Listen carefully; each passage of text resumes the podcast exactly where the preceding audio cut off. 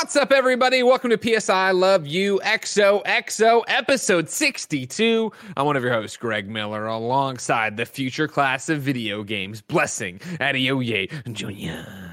Greg, what's a game that has a good crunch sound when you bite into food? Don't even fucking try to start it like it's a fresh idea. Right before we went live, ladies and gentlemen, Barrett bit into a purple Dorito. And let me tell you, I had to stop when we were talking about other stuff. I had to stop it all and be like, Barrett, that is like a sound effect you would pay for. It And let me sounded let so us be good. clear. Can you do it again? Can you do? do the, the Dorito was not actually purple. It's just the purple flavor. from the purple bag.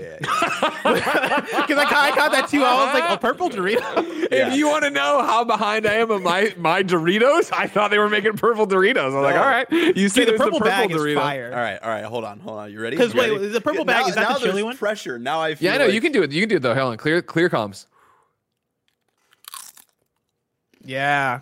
Yeah, yeah, yeah. And Yeah, I, like I was yeah, like, that's I it. wont lie, the first one was better, but that's still really The good. first one, That was still a really good one. the natural one, the one that When I, you're not I'm thinking about it. Yeah, exactly. Yeah, I- I hear you. That's always going to be. But it was so good that I was like, that sounds like in Fallout when you just eat whatever instant mash or whatever the hell it is to get your health back up. Mm-hmm. That was which also then like a began a weirdly conversation. shaped Dorito, so it was like a, the- I had to get like around some stuff, so I couldn't get like that.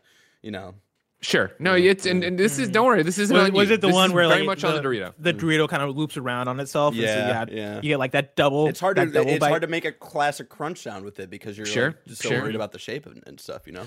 But then yeah, this led into the conversation of what about good Cause I- sound? 'cause- sound yeah, because effects? because when you mentioned that he sounded like a sound effect, what came to my mind immediately was Dishonored, and I don't know, I don't know if this is factual or if I'm just making stuff up in my head. I remember Dishonored, maybe it was Dishonored two, having a good crunch sound when you bite into an brought- apple. like Barrett Dishonored has a really good crunch sound, right? and I'm like. And Bear's like, uh. and, I, and, and I had to respond. Like, Is there a way we "Bro, can look? I've this never up?" played a video game and thought about like the sound of you eating food. I'm sorry. And then Greg was like, "All right, we got to start the show." And that's Well, I'm this is too good a conversation because this is one of those things I think that I, I I love about our medium of choice here, our hobby, our passion, right? Is that you everybody goes and plays video games, and yeah, we could all play Last of Us Part Two and walk out and have long conversations about Ellie's decisions inside of the game and like you know uh, this, that, and the other. But then for the little things that stand out to people when they play video games, like that, I like you know, I, I, what was it? Somebody I think over the weekend started playing uh, Avengers for the first time on my Twitter feed, and they were Mm-hmm. talking about how like I'm having a great time, but I have a pet peeve, and I hate seeing damage numbers pop up in single player campaigns. And I was like, oh, like it's so interesting. Like and like I like for like that sound effect is so fucking Fallout, right? It's like boom, like that takes me right back to that place of hitting the instant match or rad roach or whatever, and hearing the sound effect. And I love that like everybody Dude. can play games and have their own little things like that. I just want to Playing bring New up, Vegas over the uh, weekend. on, on the fact that the purple bag is spicy sweet chili Doritos. Yeah, that's my favorite one. That's And, my yeah, favorite one. they're- they're I the was top tier obsessed in high school. The corner store has that flavor. The corner store has the 3D Doritos, and I look at them every so often, and I'm like, I like a good 3D Dorito. I haven't had them in years. Well, I, actually, that's not true. I guess I had them with Cyberpunk, but I hadn't thought I had it before then in years. No. I want to. I want to let you, let you know. I went down this rabbit hole. I googled Mm-hmm. Dishonored Apple, Dishonored Crunch sound. I'm, I'm trying. I'm trying my hardest to see if I can find this sound effect. But Yeah. I, I have confirmed to myself though that yeah, like the, there are food items that definitely heal your health that include apples. So I'm not making this up out of nowhere. And so I'm gonna see if I can find. I find. mean, yeah, like you ate food to get health, but like again, I wasn't like thinking about like, oh man, that's a really realistic uh, sounding bite into an apple. I mean that wa- that wasn't a thought for me. It was just a thought. It it was one of those ones where yeah, you you internalize it subconsciously. That now when it's brought up in context, I'm like, oh yeah, Dishonored was a game that had a good, you know, like a good crunch. when You internal, you subconsciously internalize very different things than I do. I would say. So here's what I'm tweeting. Yo, send me a video clip of the Dishonored sound effect for eating. Hashtag Perfect. this will make sense later. Uh, hashtag PS or PSI, uh, you know, the, the abbreviation for PSI. Perfect. Thank you so Excellent, much. I'll put that. No problem. We'll get it. Somebody before the end of the show help. Someone will rally to our cause here. And Are there any other ga- games with good crunches? Because those are the those are the two I think of: Fallout and Dishonored. It's hard for me to to think off the top of other games that come to mind for a good crunch. Though I know they're out there. Well, yeah, but it's like you know, I think of like what it, what le- I would have never, I would have never said it Dishonored. Now, granted, I you know I only played Mm-hmm. you know I don't know total of six hours probably of Dishonored, so it's not like I I have like locked in memories. Mm. So I think that's the brilliance of it is everybody has their own thing Their own of what using yeah. this thing does. Yeah, yeah. Because if you want another one for me, and this is this is video games, but it's also movies and it's also cartoons. You want this one? And it will be incredibly hard.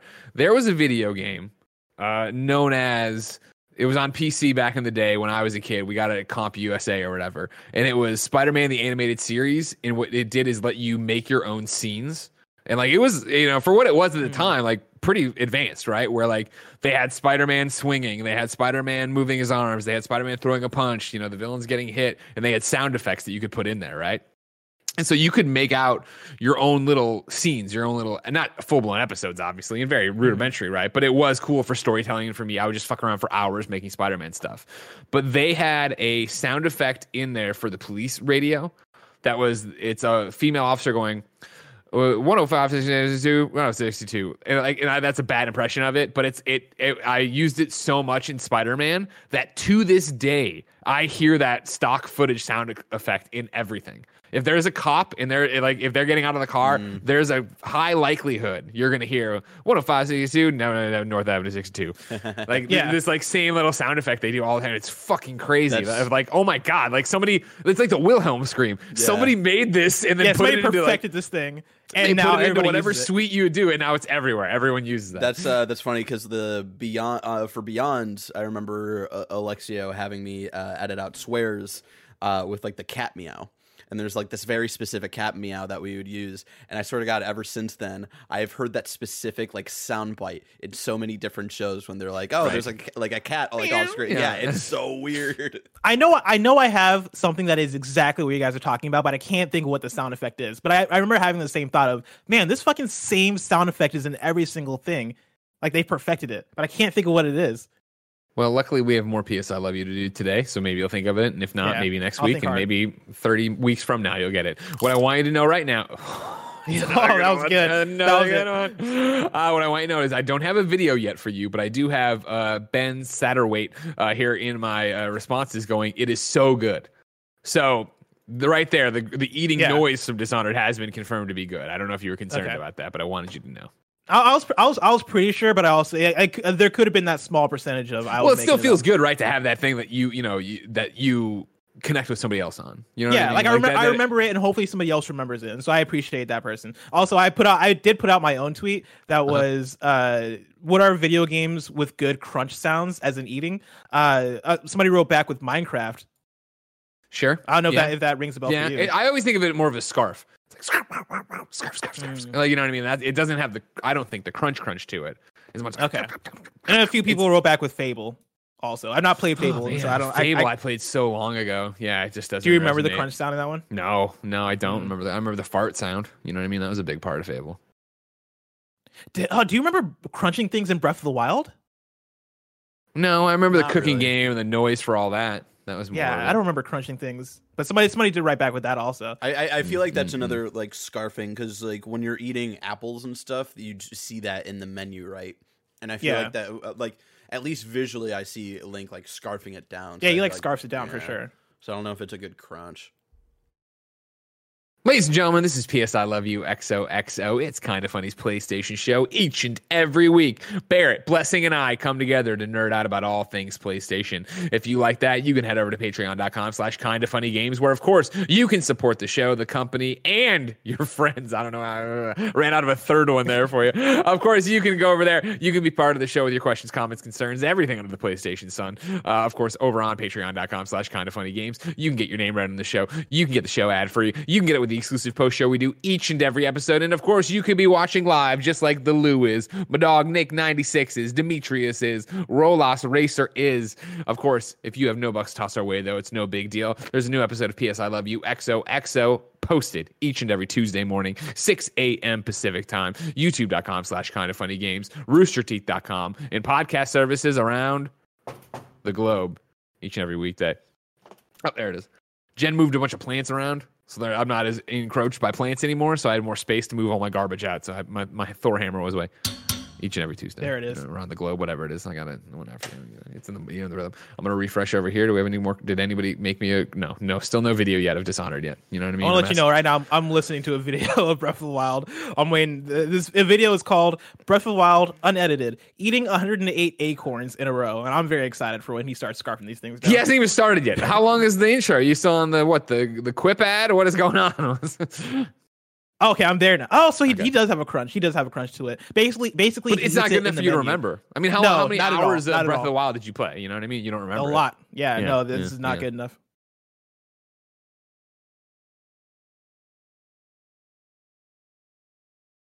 That was a good pregnant pause. That was a good pregnant.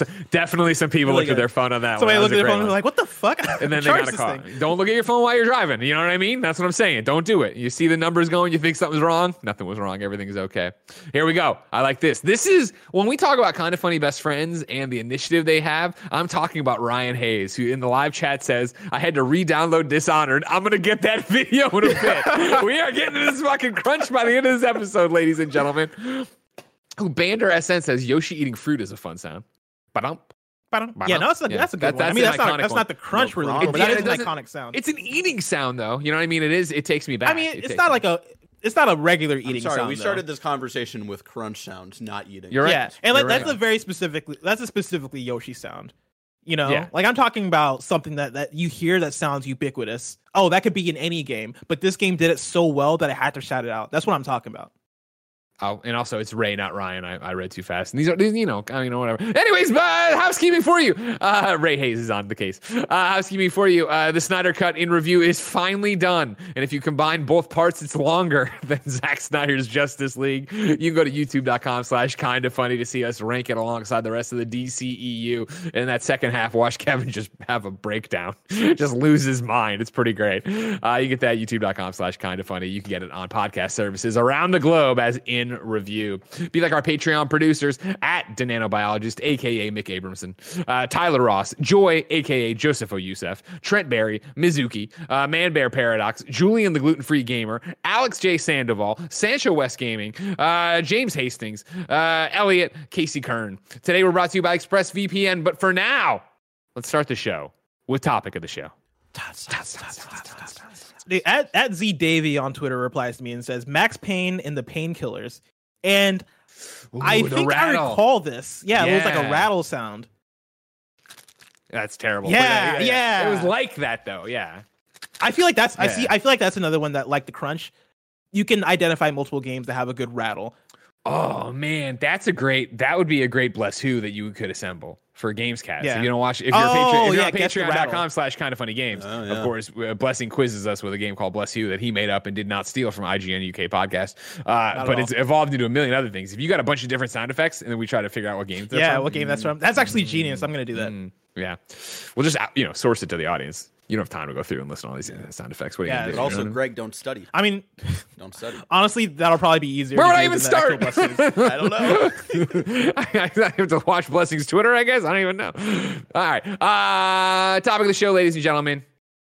Usually, as you know, this show goes up Tuesday at 6 a.m., which usually means about 5 a.m. Sony says something. and we, our episode is not in, t- t- tuned with it at all. There's a whole bunch of PlayStation news to catch up on for the week. But topic of the show is coming breaking news today, or at least a breaking rumor from thegamer.com, where Kirk McKeand writes PS3, Vita, and PSP stores to be permanently closed in a few months.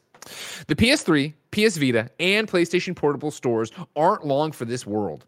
According to a source familiar with the situation, verified by The Gamer, the stores are due to be closed down from July. The announcement is planned for the end of this month. PSPs and PS3s uh, stores are to be closed on July 2nd, while the PS Vita store will stay open until August 27th. After those dates, you will no longer be able to purchase digital copies of games or DLC for any of the Sony consoles mentioned above. The PS3 released in November 2006 in a total of 87 million units during its lifetime. The console officially ended production four years ago after 11 successful years on the market and three model redesigns. The PSP joins, uh, enjoyed similar success, selling around uh, 81 million units uh, since its release in March 2005. And then it's Greg here. I don't need to tell you about the PlayStation Vita. It's still alive. It's still amazing. And don't rem- and forget that you know it's Jap- Japanese 10th anniversary, December, February of next year, 10th anniversary here in America. Uh, if you own any of these three consoles and you've always wanted to download a specific game, now is the time. No doubt the price of physical games will jump up once the stores cease to exist. Blessing. I know you talked about the granular level of this on Games Daily today, and obviously mm-hmm. we have a different audience with uh, PS I Love You XOXO, so I still want to talk about it. But I do want to talk about it from even going ground up, right? This is a rumor. It's from thegamer.com. They say they have sources, but it is also the fact that this is inevitable. This is going to happen, and I think it's a huge problem for PlayStation. Am I wrong? Mm-hmm. No, I think you're absolutely right. Like one of my big points with this that frustrates frustrates me a little bit is that this sucks from both the game audience perspective and the game preservation preservation perspective where you look at games on the PS3 store and games on the PS Vita store and PSP store uh, that are either digital only or especially if we're talking about DLC, that stuff is going to go away and disappear to time, right? And there are going to be things here and there that might help preserve it. You know, piracy is going to be a big factor in keeping these things alive in some sort of way, but that is not the perfect solution, obviously. Uh, and so, yeah, I think this is a a bummer. I think is the I think the biggest thing for me that that makes this a bummer is that it feels like PlayStation doesn't even try to pre- preserve these things that well. You have Correct. solutions like PlayStation Now. You have games being remastered here and there. You have things like PS2 to PS4, which is a thing that it, it felt like it existed momentarily, right, and was just kind of left alone after that. Uh, but there isn't really a wide um there's not really a bigger effort from PlayStation to go back and make sure that games from the PS3 era are playable in a digital form, or make sure that those games are available. Same with Vita, same with uh, PSP. And so something like Severed comes to mind immediately, even though I think Severed is Severed one one had a limited edition physical version, and it's also available on iOS. But if neither of those things happened, that means that at a at a, at a point when this these stores go down, Severed is just no more playable, and that is an awesome title from Drinkbox, and that gets lost to time. Uh, that's again a bad example because there are ways to get that game other than. Well, I, I mean, Kebabs but... writes in with question. Uh, Kebab writes in, I think, r- rapping and really reflecting a lot of my thoughts on this. Right, mm-hmm. uh, Kebabs writes into Patreon.com/slash Kind of Funny Games, just like you can, and says. The loss of the PS3, PlayStation, PSP, PS3, Vita stores is a sad thing. They've been one of the best ways to play PS1 games if you're not into if you don't own the original hardware. And on Vita, you can map any camera controls to the right stick. Certain noteworthy games like Pain, Infamous Festival of Blood, and Ratchet and Clank Future Quest for Booty are also digital only in most almost all regions, meaning they'll be lost forever. And as physical games get harder to find on certain for and certain titles like Suikoden 2 go for ludicrously high prices, these stores were fantastic ways to get them quick for responsible prices. Parentheses, though Megamind, the Blue Defender on PSP is still going for $60. I didn't Hell verify yeah, it, but that's baby. awesome. I didn't verify it, but that is fucking awesome. While I understand the business move of shutting down the stores on three aging platforms, it would ultimately feel ir- irresponsible if Sony didn't. Uh, I can't re- read today. It would also ultimately feel irresponsible if Sony does not have a contingency plan for the future. If they don't, I hope these reactions are getting the ball rolling. My mind wanders uh, to the PS3 filter on the PS5's game library. I hope that's a sign of things to come. And that's where this is all wrapped up, right? Where there's multiple camps of what's going on. I think all are right in some regards, uh, in terms of, well, like this is you can't buy new games. The stores are going away. If you already downloaded them, you'll, or if you already have the games or already had them purchased, you should still be able to download them. Mm-hmm. that could be a, that. That's how it should go and what it should be. That is not. This is an official word from PlayStation. So again, I want to make sure we're guarding in case something happens in between the show or when you hear it. But like if the way this should work is that yeah, obviously you paid for these games, you own these games, you should be able to still download them from the network even if the store isn't up and running. Uh, so that's not even the issue of your games are being taken away from you as much as new people aren't able to go get those games. And so that's where we come back to this issue, right? And I'll, you pull from Kebab's question. We talk about how if you suddenly fell into Infamous. If you wanted to start playing Infamous again, right? You're going to pick up that PS3. You're going to put, put Infamous one on there. You're going to put Infamous two on there, and yeah, you're going to maybe want to go download uh, Festival of Blood, but you won't be able to when you hear the, us talk about this game that was like this weird thing where vampires invaded Empire City, and it was you know this download only, and it was a you know a, a, a not a dream. It was a story Zeke was telling in a bar to impress somebody, like That's a quirky, cool thing, and it's nice that you could go get that and you could go play that. But once this happens, if it happens, you won't be able to actually do that anymore. And so that's where you get into this thing of like, sure, if you own it, great, you own it and it's still there theoretically. Uh, but if you're somebody who's just getting onboarded onto this stuff, this is a game that now becomes vaporware and you can't get it through any traditional means. Yeah, and you also have games that I that I think you can learn a lot from. When you talk about the preservation aspect of it, like there are certain games that that have come out over the years that could either teach teach lesson, lessons to developers you can get ideas from especially when you talk about the um the uh, innovation of indie games on the platform. You know, we're talking about PS3, Xbox 360 era. You look at a lot of those games that are probably digital only, and I'm sure there there's a lot you can pull just from an educational standpoint uh, there. Um, and it's a, I think it's especially a bummer because these aren't games that are super old, right? These aren't like it's not yeah. like you're pulling you're trying to pull games from 1956 or so, or something like that, right? And I understand that video games in 1956 were a different thing, if even existed by that point, probably not. Um, but we're talking about games that existed in like 2009. We're talking about the PS Vita, right? We're talking about like 2011, 2012, 2013. These aren't ancient games and they're becoming unavailable to to to get new ones. And I, for me, when I think about what the internet has brought to video games and the digital re- digital revolution and what you know the on- online con- online connectivity has brought to video games i feel like the opposite should be happening. I feel like that should mean that we're getting more availability for for for games that were limited by physical release right? We should be getting more access to games from the ps1 ps2 ps3 era ps vita psp era. And for playstation that just isn't that that isn't the case. And i feel like there should be a push from them if they're shutting down these stores to to at least at least appear as if they're making an effort. You know, that's one of the reasons why I'm such a fan of what Xbox does with their backwards compatibility because not only do they try and uh, pull forward a lot of games that they have from their legacy consoles, they also do things to improve those games, whether that be FPS boost or yep. remastering or um uh you know the the uh boosting that you get from the Xbox Series X and S, right? Like there are, there are a number of different things that help bring those games forward not only in the uh, in the i want to play an xbox an original xbox game sense but in the hey we're going to take original xbox games and make them better and at least there even if an xbox even if the xbox store shuts down there's still there's still some semblance of hey at least i can maybe get these games in the future or hey at least there's something being done to try and to try and keep these games going forward uh, from a preservation aspect. On playstation on playstation you're not you don't really have that at all.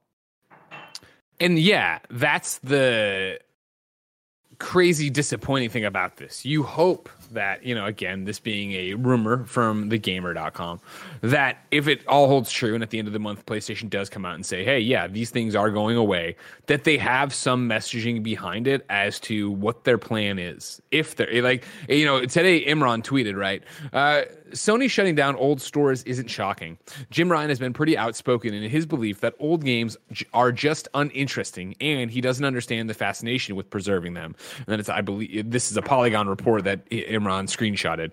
Quote: When we've dabbled with backwards compatibility, I can say it is one of those features that isn't much requested, but I'm sorry, it is one of those features that is much requested, but not actually used much. Sony's head of global sales, Jim Ryan, said to Time this week. Again, I'm re- taking Polygon screenshot understandable enough uh, but then he goes on quote that and i was at a gran turismo event recently where they had ps1 ps2 ps3 and ps4 games he continued and the ps1 and ps2 games they looked ancient. Like why would anybody want to play eh, why would anybody play this? End quote from him.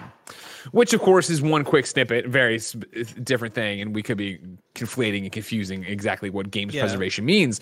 But more than anything yeah this is yet the most recent example of the different ecosystems Xbox and PlayStation are making.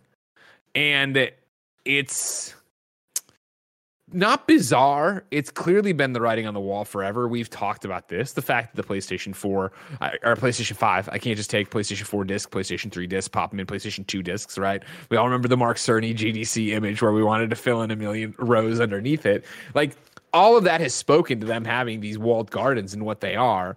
And this could very much be an in the moment thing of how uh, if we talk about Festival of Blood on the podcast, how many people are legitimately going to go download Festival of Blood on their PlayStation 3? I don't know. But it is this latest chasm between Xbox and PlayStation where yes, the Xbox ecosystem is thank you for being an Xbox fan. Here's everything you've ever bought on Xbox. Here are all Yeah. these things that we're making better, even though you're not asking us to do. Whereas PlayStation continues to be, hey, here's PlayStation, and this is what you're getting this generation. We believe in hard generational sh- transitions. Yeah, and I I think we've heard the sentiment from them a few times of nobody showing up for backwards compatible games like who's gonna who's gonna play these like they're they're they're not selling and all that stuff and i don't know if i believe them. Like i don't know if i believe that there is not interest in backwards compatible games. I believe that maybe in the way that they've treated backwards compatibility so far that there there hasn't been the sales or the numbers that they probably looked for from things like ps2 to ps4 and other efforts to have any sort of backwards compatible stuff on the during the ps3 era also. But i i think you could also I, I think if you put an effort to making backwards compatible stuff something that would be interesting then you would see people show up for it. Because right now with with the bethesda acquisition from microsoft right like they put all those games on game pass and i've seen so many people go back and play older bethesda games. I've seen Mhm. people i'm i'm playing new vegas. I've seen other pl- people go back and try out games like oblivion and morrowind. I think tim even try uh, went back and tried out i forget if it was dishonored or some other game that got F- S- S- fps boost in order to in order to see what it's about.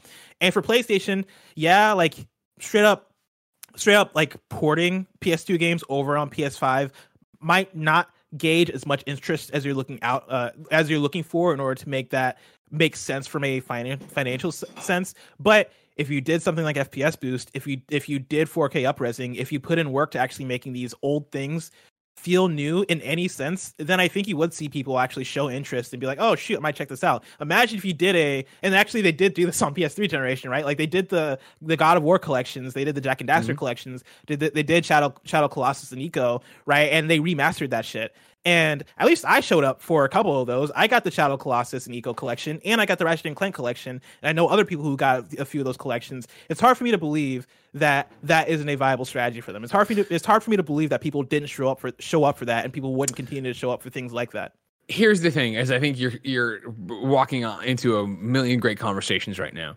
Mhm. It's I do believe. I do believe Jim Ryan was like people aren't sh- people say they want backwards compatibility, but we don't see them actually want backwards compatibility. Because I think what they are seeing is okay, cool, we'll put backwards compatibility in something, but it doesn't get used that much as you say it would. Uh, hey, you know, how many people are clamoring saying they want uh, backwards compatibility on their uh, PlayStation 5, but guess what? It's selling fine without it, or PlayStation 4 selling fine without having the entirety of it there, right? And even whatever, I mean, PlayStation's a corporation, right? And wants to make as much money as fucking possible. So as we've already talked about, or did we talk about any of these things of like, you know, PlayStation or PS1 games, right? Being able to get them and play, yeah, it was uh, Kebabs, right? I talked about this. Uh, Being able to play your PS1 games on your PS3, on your Vita, right? Guess what? Those must not have sold for shit if they're not if they've because they've never bothered to make that happen on PS4. They've never bothered to make it happen on PlayStation 5. And so what they have done is what you're talking about of here's a remastered uh, collection or here's a remastered game here's a collection of games that have come before all on one disc all in one package like those must have been the franchises that people were clamoring for and being loud enough for or they were using it as marketing to promote the sequel for whatever game was coming up but you figure in so many ways that is going the viable the viable solution for what PlayStation sees is that they see it as cool. You know what? Maybe when God of War 2 comes out or when we're in the real lead up to it cuz it ain't this fucking year, they'll be like, "You know what? We are bundling together all the God of Wars that came before, obviously not 2018, but the ones that came before that in some kind of remastered crazy collection that you can play and pay again 70 bucks for and double dip on rather than dig out your multiple consoles and discs to go back and get it. If you wanted to, you could obviously, but not that they'll make it easy for you to go bust out your PS3 and go get your games that way. Like mm-hmm. it's all strategy, and that's what's fascinating and weird about it. Where uh, the elimination here and the broad stroke of it for me, I don't, I you know, even though there are the Ratchet Clanks and the Festival of Bloods and stuff.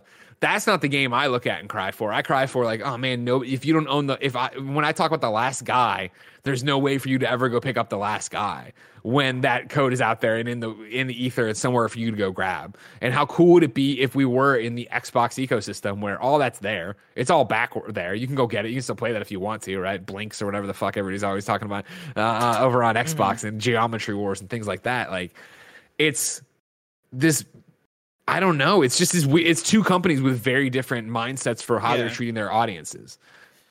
I, I guess my thing too is I, I just think about games like Metal Gear Solid 4, for example, that hasn't gotten a good port onto any other platform than the PS3, and what you know, if you look if you look at FPS boost and what that and and Sure. all, all the other things that that Microsoft does in in, in uh, bringing forward their legacy games, I, like I. I, I could imagine the amount of excitement there would be if you had the same thing on the PlayStation side, where it was, hey, Metal Gear Solid 1, Metal Gear Solid 2, 3, and 4 are getting, you know, uprest 4K, uh, uh, FP, FPS boosts for uh, for the ones that matter, right? Like those same enhancements that you see that would entice people to go back. I like I I, definitely get I definitely understand the strategy portion of it because I do I I do think that you get to a point where you're going through all your games and across the board it's like cool it doesn't make sense to do all this because for most of these games what are the games that be, what are the games people are showing up for it makes sense to do do the few that people are but when you're when when that is leading to games getting lost in the shuffle right like even even the obscure games that it might seem like people don't care about or aren't talking about then Mhm. it's for me it's it just it just turns into a bummer for me it turns into a thing of like just why not like go for it i know i know it's a thing of hey you're not making much financial gain off of this but as a as a service to the industry and again i know this is a business but as a service to the industry and the service to video like video game preservation and all that stuff like find a way to and see, that but that's forward. that's again where we're coming to, and I can't Yeah. believe how black and white this generation is making it. Of Mhm. all right, cool. You said it yourself. Like this isn't moving. Like I, I'm sitting here being like, oh man, the last guy. Maybe I was going to inspire. uh, Grand total in the next seven years. 10 people, five people to go download the last guy, right? Like, it's not really Mhm. going to happen. It's the same way over in the chat as this is going on. Levi Hunt is like, calling all cars was a big one for me. Like, yeah, fuck yeah, I loved calling all cars when that dropped, but like, th- that wasn't one that stood out to me as like, oh my God, we're losing this thing, but it did to you. There's all these one off games that are so small that nobody's going to care about, or at least that's what PlayStation expects nobody to care about when this goes away. Yeah. And this isn't, and again, these games still exist for us, for you, if you have them on your, you know, uh, your profile that they're there for you. But like, but for for new people to come in it, it it's in that- impossible and so that you start to really ask that question of who's who's this generation, whose argument for video games is going to win out. Is it PlayStation's, which is that PlayStation 5 is here, it's the shiny new box. PlayStation 4 in- to here is backwards compatible and everything's there and we're moving forward. And this is how it is. Or is it Xbox that's talking about one gigantic e- ecosystem that is the, you know, entirety of everything they've ever done and they're doing Game Pass and they're doing these things. And again, uh, there's a question coming up later that's the same question, the age-old question of has PlayStation reverted back to its PS3 hubris of just being a corporation and not being personable at all, whereas Xbox is Phil Spencer and Aaron Greenberg and Major Nelson and all these people that are in front of the camera talking to you as a human being and talking to you about the games and where does that go? And again, we're talking about with Bethesda, right? Like it's the argument. Every, I've we we talked about this last week, so I'm summarizing if you're just new the argument I've heard for years of you guys being us that you know get our games for review don't understand the um, the, the sixty dollars, seventy dollars now, right? You don't understand what that means. Well, if that's true, then Xbox and Game Pass should run away with this this generation. Like everybody should be fawning all over them, and they should have a huge influx.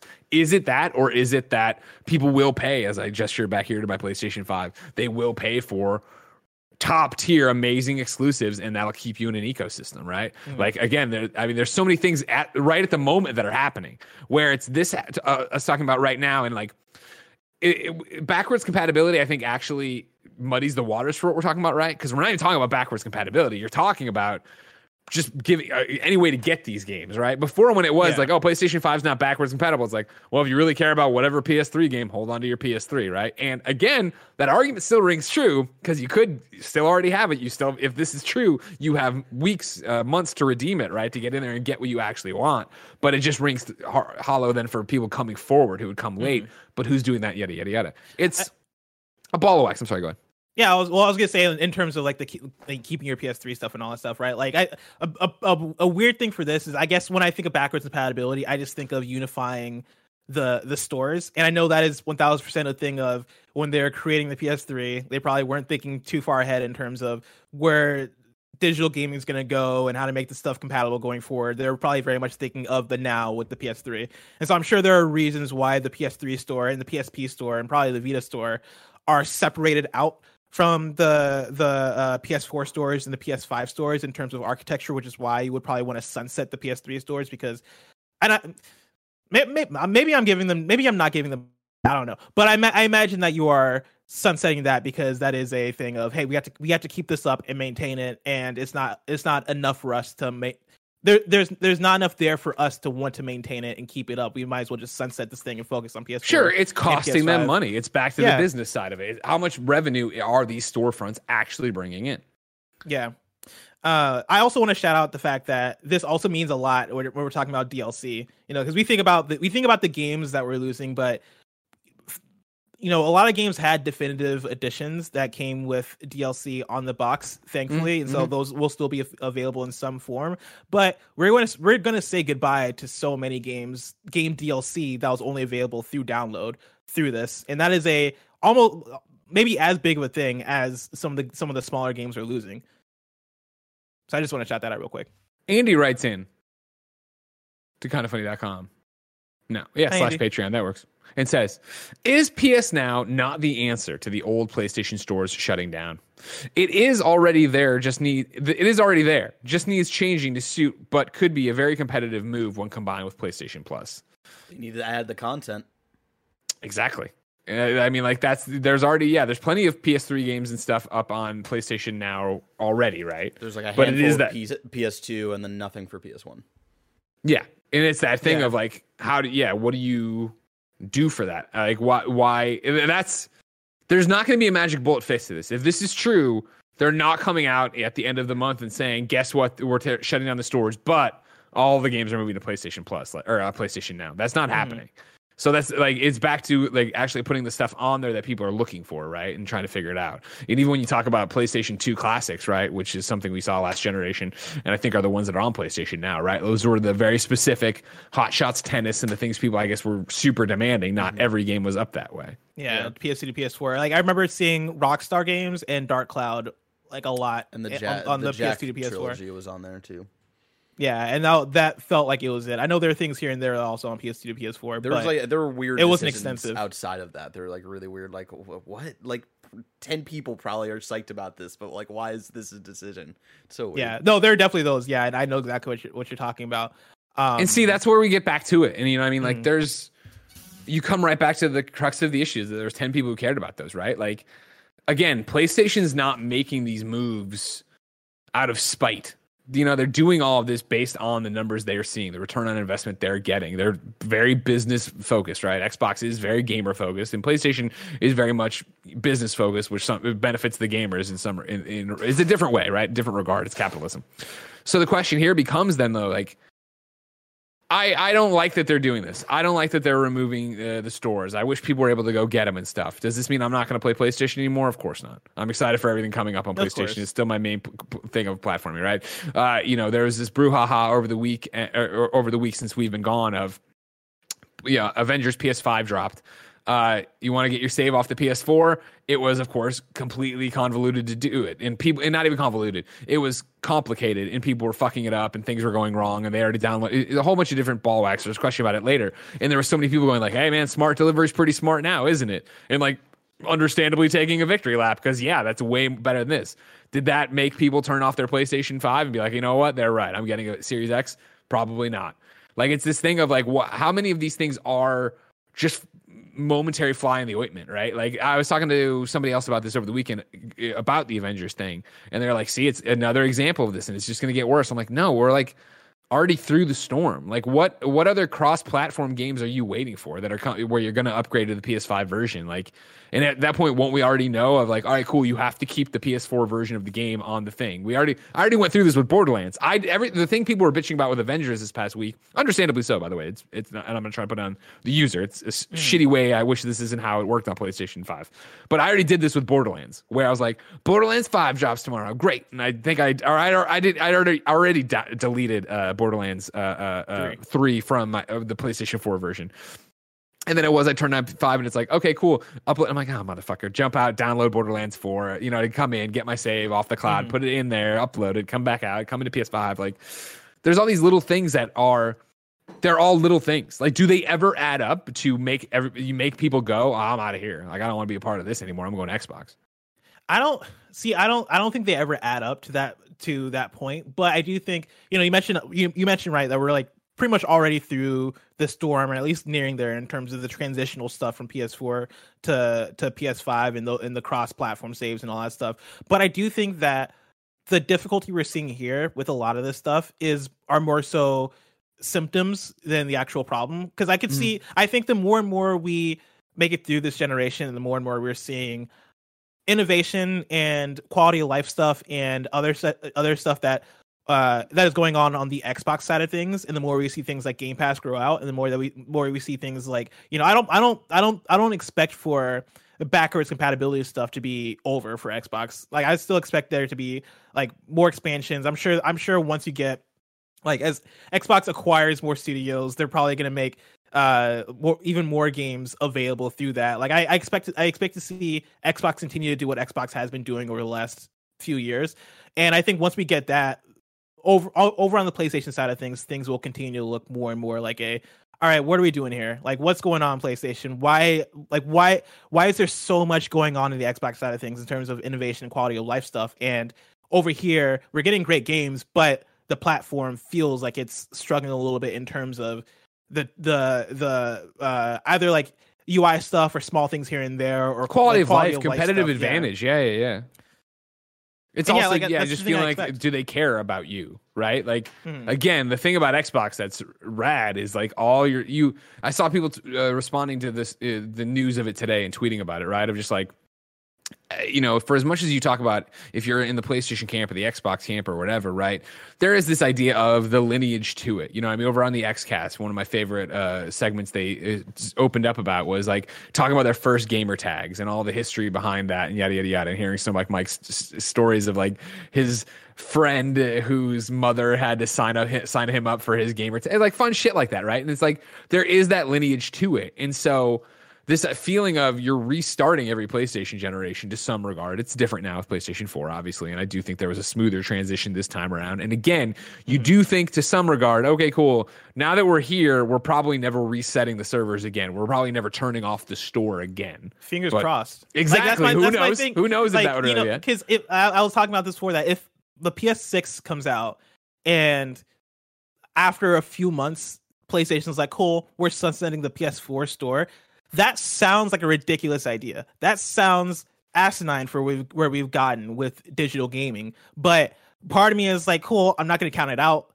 Given what given what we just got, given the dynamic, uh, the the the difference between PlayStation right now and Xbox right now, and how on Xbox you're like, cool, I'm getting more and more of the games from from uh, the Xbox and 360 uh, added onto the platform each and every year, each and every month or whatever, right? Like on the PlayStation side, it does feel like you are uh it does feel like we're we're losing more than we're getting when it comes to to to legacy. And so for when I'm when I'm looking to the, towards the future, my hopes aren't all the way up. My expectation is that yeah, no, they figured it out now and these games will carry on forward forever, but you know, you can't you can't really make that statement cut and dry, at least yet.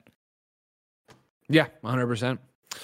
Um, and yeah, this PS Now seems to be on the tip of everybody's tongue about it. The nanobiologist wrote into patreon.com slash kind of funny games. It says, regarding the PS3 Vita stores closing, it doesn't affect me, but it just shows one major flaw with PlayStation their lack of intentional support for PS Now.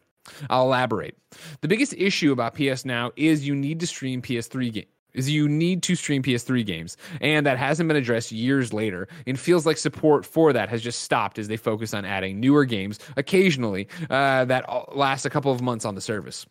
How big of a win would it be to say, "quote Hey, we know we're not going to make money on this anymore on on the stores. Let's just add them all to the PS Now collection." End quote. Or not for a major discount, add them to your PS Now collection now and play them on your PS4 slash PS5. Xbox doesn't have uh, every 360 game available on backwards compatibility, but that list is still slowly expanding and are improving those games with the Series S slash X hardware, new software being implemented. I get why. Oh, this, that was that was the end of it. Sorry, that runs into somebody else's thing. Exactly right. Of like, I the again, it's this thing of like what you're saying there, right? Is like, hey, we know we're not going to make money on this anymore, so let's add them to the PlayStation Now collection. That sounds way more like an Xbox move than it does a PlayStation move. Unfortunately, PlayStation is PlayStation is making broad strokes to support mainstream success, which you can sit there and be like, oh, it's corporate. Oh, it's this. It is. It is all these things. It is them trying to serve as many people as possible. And then Xbox is still trying to get goodwill and gamers on their side. And so that Xbox is a battle of attrition, right? It's it's chip damage. It's it's making a platform stronger and stronger and stronger so that it is easier one day to say, "Oh man, I'd rather go there," or getting to this point of like you want to go play some old game you've heard us talk about on the PlayStation 3 or PS2 era, you know, Xbox era, and you go, "Oh man, it's not there," but it is over on Xbox. I can't go get it that way, and you jump in there. Also, Yeah, we need and I- we need to give up on being able to download PS3 games to PS4 or PS5. Which is ridiculous. Yeah. Which is Yeah, which is ridiculous. That. PlayStation Like- now is you can only stream PS3 games. Like, Yeah. Yeah, because I've, they I've been- haven't I've been- figured out a way to do that. Come on. a lot of people have been have been talking about uh you know PS Now as a solution to all this, and I think like it's a solution is not it's not the solution. Like there's not really a perfect solution out there for all this. But yeah, the fact that you can't download certain games on PS Now, get, get- you can't download like PS3 games, PS2 games, all that stuff. I You feel can, like da- you makes can it download a PS2 and PS4 games. It's just PS3 games. oh, it's just PS3 games. It's okay. just PS3 games specifically because of the way PS3 games had to be developed. The cell. yeah, Yeah, the course. cell or whatever. The cell So processor. that's that's for some reason being able to uh, download shit like that from the cloud uh, onto your console still does not work with your console. yeah, and it's ridiculous. Very much so. Levi Hunt says what I think a lot of us feel, right? This conversation makes me sad because I'm 100% PlayStation with legacies, exclusives, nostalgia, etc. But Xbox has the mindset I wish PlayStation had. And I think that's Yeah. exactly it. Again, Where Jim Ryan said "fuck nostalgia." that, you know, that's exactly what he said in so many words, man. Yeah. But no, I mean, again, that's legitimately the thing, and it's this. But again, I don't. I find myself in such a thing of like, obviously the stores are going to shut down at some point. Obviously, a business decision. It's crazy to think that we just launched a new uh, hardware, a new console that didn't have some kind of solution for this, some kind of way to get to all those games. Like remember again when we were talking about PlayStation 5 at GDC, we had all that stuff. You assumed like, oh, or you hoped Yeah. that was all going to fill in. Oh, the in. blank spaces. Yeah, we're gonna fill in with PS. But I also get like I am the guy who you know infamously for years on Game Scoop at IGN would say old game is old, right? Because I'm personally the kind of gamer that doesn't go back often. I you know I do. We did you know Peace Walker here, and we've played other older games. We're playing Ratchet and Clank right now, obviously, but that's a little bit wishy washy because it's like for free this month. But you understand what I mean? Like there are games I go back, but. I'm not a Jared Petty. I'm not a collector. I'm not, you know, somebody who has like, you know, like uh, Britt Brombacher from uh, uh, uh, uh, What's, What's Good, Good with her w- Woman Cave and all the games. It's like I'm just not, or Austin Creed with all his collection of every Sega Saturn. Like that's just never been me, and that's me personally. And I bet like I'm what the I'm more like the. I am the kind of gamer that I guess is the mainstream for PlayStation, where they are seeing that they're putting out these older things. They're do they when they test the water for something older, it's just not hitting. So why would they ever double down on it? So I can sit here now and be right there with Levi, where I'm like, this is sad. Like I have, you know, oh man, last guy and all that shit. When was the last time I was ever turning any of those things on to play? Like it's all you're talking about is like, um, you know, wanting a security blanket. It's nice to know it's there. It's you know, was it uh it, yeah, way back in the day when we were doing uh, other shows and uh, whatever, I don't even remember. Maybe just fucking around. Colin would always talk about cable, where I don't watch it, but I like to know it's there. I like to know if I wanted to go, I could do it. And that's exactly what this is. It's nice to know that if you wanted to stop right now, boot up a PS3 and go in and get whatever DLC you never played for whatever game you loved, it's there. But does it really matter in the end? Were you ever going to go do that? PlayStation's making the bet saying you you weren't, that you weren't going to go do that. And their stats probably back it up, but I mean, there's no but. Their stats back it up, and so like it would have to be a drastic change and shift for it to actually matter to people. Yeah, I, I mean, I think there'd be something there, and I'm not a, I'm obviously not like a business person or a like a manager or lead or whatever over at PlayStation, so they obviously know way more, way more than I do. But for me, in the way that I think of this, and the way the way that I think about what Xbox does on their side, right? Like, I, I think there is a viable strategy in in celebrating legacy and being able to to say, hey, you know, this this week we're bringing I don't know, Burnout 3 Takedown to to the store, right? Or we're we're highlighting Burnout 3 Takedown and and how awesome the Burnout series was for PlayStation. Oh, this week we're highlighting Metal Gear. This week we're highlighting Gran Turismo and the legacy of Gran Turismo by by uh putting the pre- all the Gran Turismos on sale. Like I think there is so much you can do there in terms of building like building this ecosystem that your ex- that your audience gets excited about and hyped about. Granted, I guess you already have that a lot with uh the stable of first parties when you look at characters like Aloy and you look at Ellie and you look at Last of Us and Uncharted and all and all the first party games. You kind of have that, but I feel like you're missing out on way more of that by also by not having a lot of those games available to play. Hundred percent. I want to see if there's anyone I want to get in here before we move on to anything else. Hmm. No, I feel like we're just beating a dead horse here. I like this. The, Mm. Kevin had a uh, Kevin wrote in uh, the Portland Kevin uh, to patreon.com slash kind of funny games had a question. Is this a bad move for Sony? I think we've gone around there, but I like that he lists Yeah. a whole bunch of games that matter to him. I can think of about 15 games that I need to download from the store to my PS3 or Vita immediately, just to be sure that I will have them in case I want to play them again. Does this look bad for Sony? Are they finally going to need need a way to create PS3 games on PS4 and PS5? Uh, here's a list of games that I loved and will either be lost to the PS3 shutdown or will now be only playable on Xbox. 3D Dot Game Heroes, Child of Eden, Closure, Dead Space 1 and 2, Enslaved, Odyssey of the West, Everyday Shooter, Fear 1, 2, and 3, God of War, Ghost of Sparta, Infamous's Outland, uh, Pac Man Championship Edition, DX, Portal 2, uh, Puppeteer, uh, Renegade Ops, Sha- Shatter. Like he goes on and on. A lot of these games do have disc versions. A lot of these games are on Xbox, but it is and that if, you- if you bought like- these games already, you're also good. Sure, yeah, exactly. But it's this ongoing thing of when you start thinking about uh, you know the games that are there locked into these things, it gets interesting. Did Puppeteer get a physical version? real. Do you believe? It did. Puppeteer is Okay. physical as well, so you're fine on this. So Kevin, and also yeah, Kevin's saying these are his favorite games. I'm assuming you own these already digitally. Then again, we're assuming that this is going to be fine. you can Mm-hmm. download your purchases. Otherwise, that's a way bigger problem about digital right manage digital rights management. But we'll have to wait and see if this is even there. But it's uh, you know another one of like I feel as PlayStation continues and continues and continues to kill it on the gaming front with their first party and the decisions that they're making there. It's more of these gamer choice, gamer uh, first choices that Xbox continue to kill it at that we're just at odds on. And like if they could, if you could just take the exclusives from one and the programs of another and put them together, it'd be the one company God. nobody could stop, and it'd be called Google Stadia.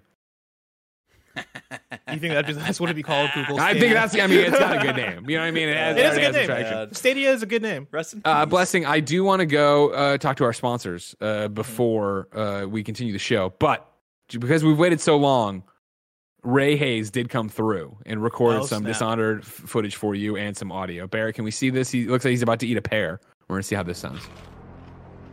Yeah. Yeah. Yeah. This is Yeah, it. Yeah, those are good. That's good. Hold on, play That's it again. Let me, I was I was yelling. Yeah. Let me be silent for a second. yeah, that last one was hot.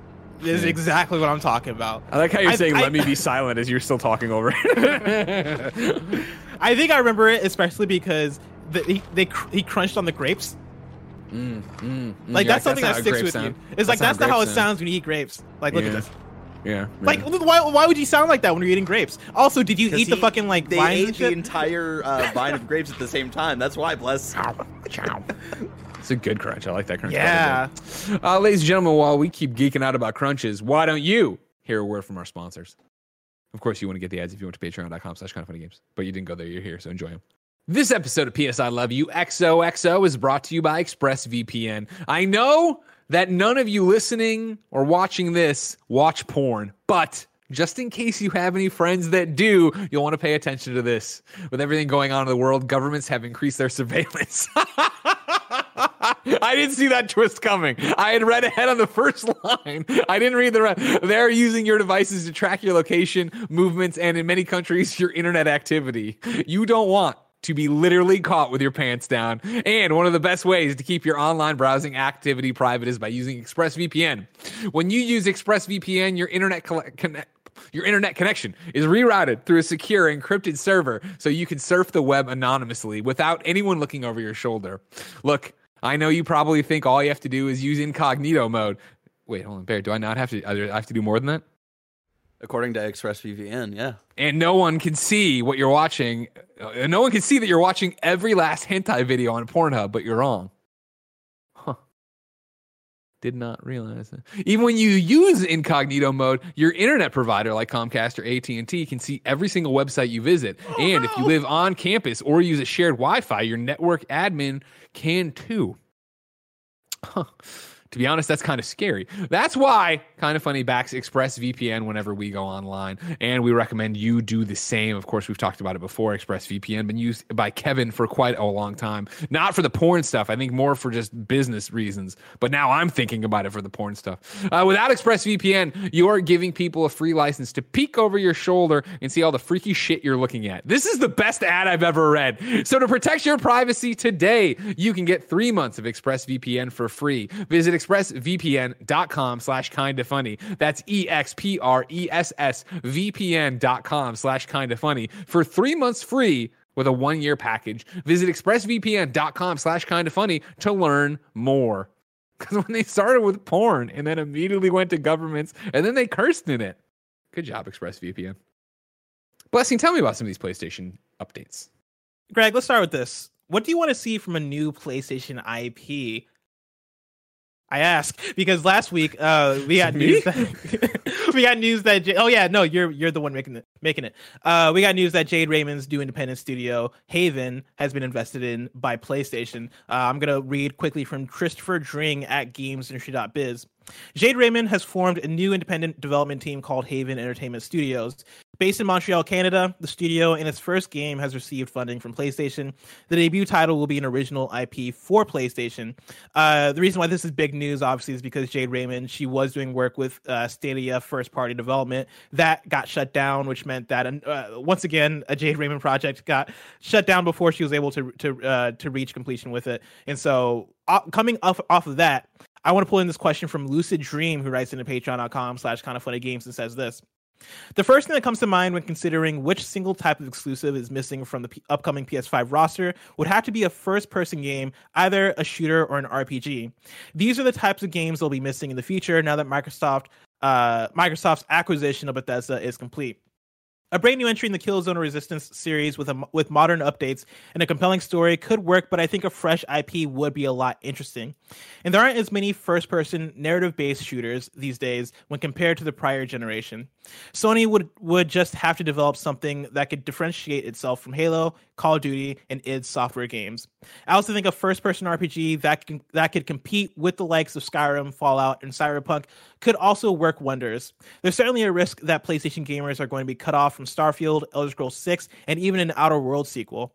And we definitely aren't getting Perfect Dark or Avowed, so it would fill a void. And we saw how well Cyberpunk sold, so there's an appetite for these games. Uh, Lucid, Lucid Dream, what kind, what kind of studios you would want to make a, uh, a mm-hmm. PlayStation IP, but the reason I combine these two obviously is because Jade Raymond is working on a new PlayStation, PlayStation IP, and I think Lucid Dream here brings up some good points in terms of what holes does PlayStation need filling. Greg, where where do you want to start with there? What holes of PlayStation do we want to fill? Uh I think it's important to set like realistic expectations. I don't. I mean, I hear what you're saying here with a shooter and an RPG, right? I don't think that's what uh, Haven would be working on. I think Haven's IP will be smaller, right? They are an indie studio that is partnering with PlayStation on this IP, of course, but I don't expect them to come out with something gigantic, right? I think you you look at the wealth of amazing indies we have, and obviously it could be any kind of different game, but we I don't think it's going to be a shooter, and I don't think it's going to be an RPG. I would imagine it's somewhere in that third person action adventure realm, and it's. I wouldn't even be surprised if it was even more 2D, not even 2D, I guess, but you know what I'm talking about, more of like an anchored view from a 2D perspective. But I mean, not making the mm. game entirely 2D. Um, just for I think is what you're doing is your first game of your first studio, right? You probably want to work on something that you could get rolling on quickly, that you could get out quickly, that you could get, generate buzz for, and then bring on more people to keep ramping up. But like to broaden the question then into what like IP PlayStation needs, what what kind of exclusive it needs. We've gone around on this. Blessing, do you think PlayStation needs a first person shooter? I don't. I I think it'd be nice, especially with the point that Lucid Dream brings up that we're gonna we're uh, PlayStation's gonna lose a lot in terms of 1st person mm-hmm. uh, games. We're, we're, talking about Fallout. We're talking about uh, uh, Elder Scrolls. We're talking about Doom. We're talking about Wolfenstein, Dishonored. Prey. Like there's a lot that Bethesda brought to the table in terms of first person games. And so I think does PlayStation need a first party first person game? I don't think they need one. I think it be it could be a cool get, especially when you look at you know you you you mentioned that you're you're you're thinking more so third person action. I think that makes sense for Jade Raymond, especially when you look at the previous game she wor- she's worked on. If I'm I'm pulling from Wikipedia right now, right, and she's worked on uh she's worked as a producer on on The Sims Online. She helped launch Assassin's Creed, uh, that as a new IP. She was apparently managing director on Metal Gear, Solid 4 Guns of the Patriots, which I'm just learning, which is pretty cool. uh, but then she was executive producer on Assassin's Creed 2, Assassin's Creed Bloodlines, uh, Tom Clancy, Splinter Cell Blacklist, uh, Watch Dogs, which she also helped launch that IP. And then the list goes on where she goes as managing director on Assassin's Creed Unity, Far Cry 4, um, executive producer on Mighty Quest for Epic Loot, and then she worked on Star Wars Battlefront 2. Um, but like for launching both the Assassin's Creed and Watchdog IPs, that would make sense for her, right? Like being uh having experience in that realm. I could see it. I could see there being a case for. Wait, but neither. uh, Sorry, I, I lost you here, maybe, but neither of those are Mhm. first person. Yeah, well, no, that's that's what I was gonna.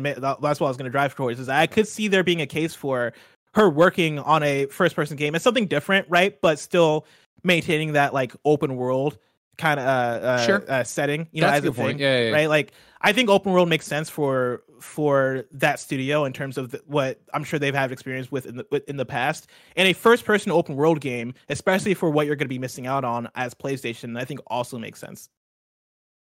Yeah, I could see that. And you raised a great point that, like, I think, uh, especially for an indie team, first person eliminates the need for a character model and all the animation that goes with that, right? So just anchoring the thing here and getting something, uh, you know, to run around and work on. Everybody's gone to the rapture, like right, like that. That gives Mhm. you a narrative storytelling, especially for opening up the world and going through that way. So that does make sense. Um, it'll be interesting to see if that's what they do with it, though. If that's where Do they're going to go. do you really think it's going to be that small of a game? Because this is something No, that I was announced for, like announced on the PlayStation blog. They announced it as a, a debut, ti- um, a a new original PlayStation IP, which I Mhm. feel like if we're judging, if we're if we're comparing this acquisition to the Hideo Kojima or not acquisition, we're par- comparing this partnership to the Hideo Kojima Sure. Kojima Productions relationship with uh PlayStation back then, right? Like there was a lot of budget in Death Stranding. And again, Hideo Kojima is a different developer, and so I don't expect Death Stranding levels of budget in the in in this new project. But I wonder how much pl- money PlayStation throws at Haven because they are working on a new original IP. I do think it's going to be that small. I do think it's going to be an indie game. I do think it's going to be something similar to like a Returnal or whatever, like in terms mm-hmm. of scope, in terms of size, in terms of what you're getting. I don't think it's going to be a Death Stranding. I don't think they're going that hard, but I could easily be wrong, right? It's the thing we have so little to go on. We just know that Jade's, Yeah. you know, CEO and co-founder of Haven Entertainment Studios in Montreal, right? Because even their blog post I'm looking back over, right, is so much, understandably, about Jade's career, about the last few months, about the trials and tribulations, about you know everything that happened at Stadia in, in between the lines, and then you get one paragraph or two paragraphs, right, that go like this. And so today, so today, I'm announcing Haven, an independent studio where many of the talented game developers I have worked with over the years and love dearly are coming together to do what we are most passionate about. It's time for us to refocus on games in a place where we can practice our crafts without any barriers or impediments. Uh, we want to create worlds where players can escape, have fun, express themselves, and find community. We want to pour our passion into project into a project. We want to make something wondrous for people to experience. Because we believe in the power of games to bring joy to people's lives. And Sony does too. Their commitment to excellence is unmatched. It's why I couldn't be happier for their backing and support. Together, we want to create games that are havens for uh, that are a haven for players, and we want to build a studio that's a haven for developers. So while we don't have many details to announce today, I want the PlayStation community to know that Haven Studios is already hard at work on an unannounced IP. We can't wait to show you more. Personally, the way that sounds when I hear about it screams to me like art project, right? Like it's going to be colorful, it's going to be fun, it's going to be something that I think of trying to tug at your heartstrings and tell you a narrative and do that thing. And like I'm just, obviously we're I'm extrapolating from this, but it's the idea that like it I, as I talked about on Games Daily about it, it really sounds like a post written that is you know, Jade and crew being like, hey, kind of, you know what? Fuck AAA game development. Fuck having all these corporate overloads that are on top of us that won't let us make the game we want. We work for mm-hmm. months on something and then it gets stamped out. Google Stadia pulls out altogether of, you know, first party development. Like, let's make something that we're passionate about. And I think when you do that, you start make you start small and you go from there. And I think you make something colorful and wonderful and a haven for everybody. And like it sounds multiplayer to me uh, as well when you're talking about like it's time for us to refocus on games and practice our crafts, and we want to have you know this thing that's a haven for developers and our community and all these different things. See, when I read when I read that, I took it as hey, we've like I've I've worked on things that that that went on to have a community, things like Assassin's Creed or Watch Dogs, stuff that uh, specifically pointed towards Assassin's Creed, right? Like this game that ended up building this community of players and feeling like a haven for players, right? Something that they can project themselves onto and and, and mm-hmm. become fans of. That's the that's the way I read it. And again, like I like I could I could definitely see it being an independent game or in a like a, a smaller scope indie game because I think for Jade Raymond coming off of basically getting screwed by AAA development multiple times in a row now, I could see her being like, "Fuck it, you know, we're doing our own thing. We're gonna we're gonna we're gonna make an entirely different thing." I think that does make sense. Uh, but yeah, I don't know. Like I I, I for some reason I I I could also see it as being something that like, isn't Death Stranding size by any means, but kind of kind of walks that double A line in terms of uh, sure scope and budget. Sure, sure, that I could see. I could see that. Because even then, like what you would think, like Kena Bridge of Spirits, right? That's walking that double yeah. a, double A line. Yeah, yeah, uh, or Hellblade. like Hellblade. Yeah, yeah, exactly, exactly. That I, I, all right, we agree on that. I think yeah, yeah. That. we're getting in the right ecosystem sphere of what it's going to be. But it is, you know, like it's. I really appreciate uh, in response to the question, Lucid Dream coming in and being like, "Hey, here's how you counter program Bethesda and try to fill in those goals or uh, uh, uh, holes. gaps. Yeah. yeah. yeah, yeah, right. And talking about like what you're seeing and what you're going to miss out on. And it, it, it, I do wonder if PlayStation's looking at that on that scale and trying to think of okay, who can we partner with right now to bring in second party wise to give us an exclusive RPG if there's an audience for that. Because again, you know, it's such a weird argument to have right now, not argument, but conversation, right? Where it's like, you know, oh, first person R- RPG that can compete with the likes of like when Cyberpunk wasn't fucking broken as hell, right? It was selling incredibly well on PlayStation. So it was there for gamers that way. But you list Skyrim and Fallout there, right? And even if you wanted to, the Outer World secret or s- sequel, like yeah, something else you won't see, right? And it is this actual conversation of, yeah, what does that look like in five years, ten years, when you are the games that you enjoy and play, and PlayStation's making a killing on right now. PlayStation's out in front, being you know the number one selling console last generation, and this one, even though it doesn't count yet for this time around, they're out there because guess what? We have all these great first parties, and we all the third parties are here anyway. So what do you care? And now that third parties are getting gobbled up by Microsoft, you start to see, okay, well, fuck, what will be there in ten years? Yeah, when I look at PlayStation first party, we, you know, we talk a lot about the single player action adventure game, which PlayStation does super well. And the reason why I think there's they they that works so strongly for them is because you don't see many third party developers doing that on the level as, play, as PlayStation. So now we like now there is a, a a gap when you're looking at big Western RPGs coming to PlayStation, and so I wonder for PlayStation if they see a a a viable route being, hey, we we have to do something first party that is that is a big RPG because now we're kind of lacking in that space.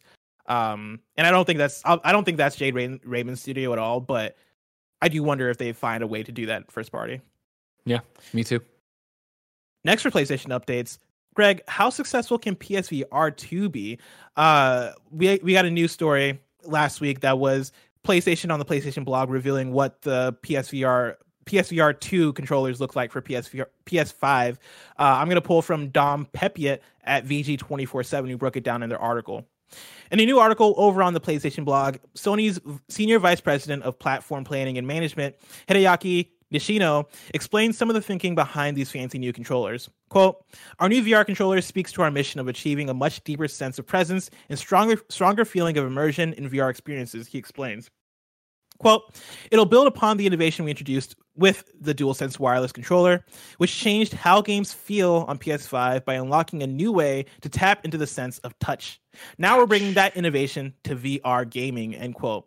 It's also no- noted that the new pads can be tracked by the headset, suggesting that devices will support inside out tracking, something you- that was hinted at in a Sony patent that was discovered last September.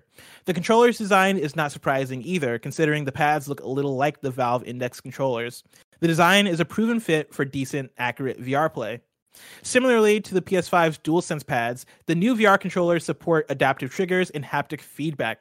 They also include finger touch det- detection and tracking. Quote, the controller can detect your fingers without any pressing in the areas where you place your thumb, index, or middle fingers. This enables you to, to make more natural gestures with your hands during gameplay, end quote. Greg, I don't think I've talked to you about this one yet. What we are your thoughts yet, on the new controller?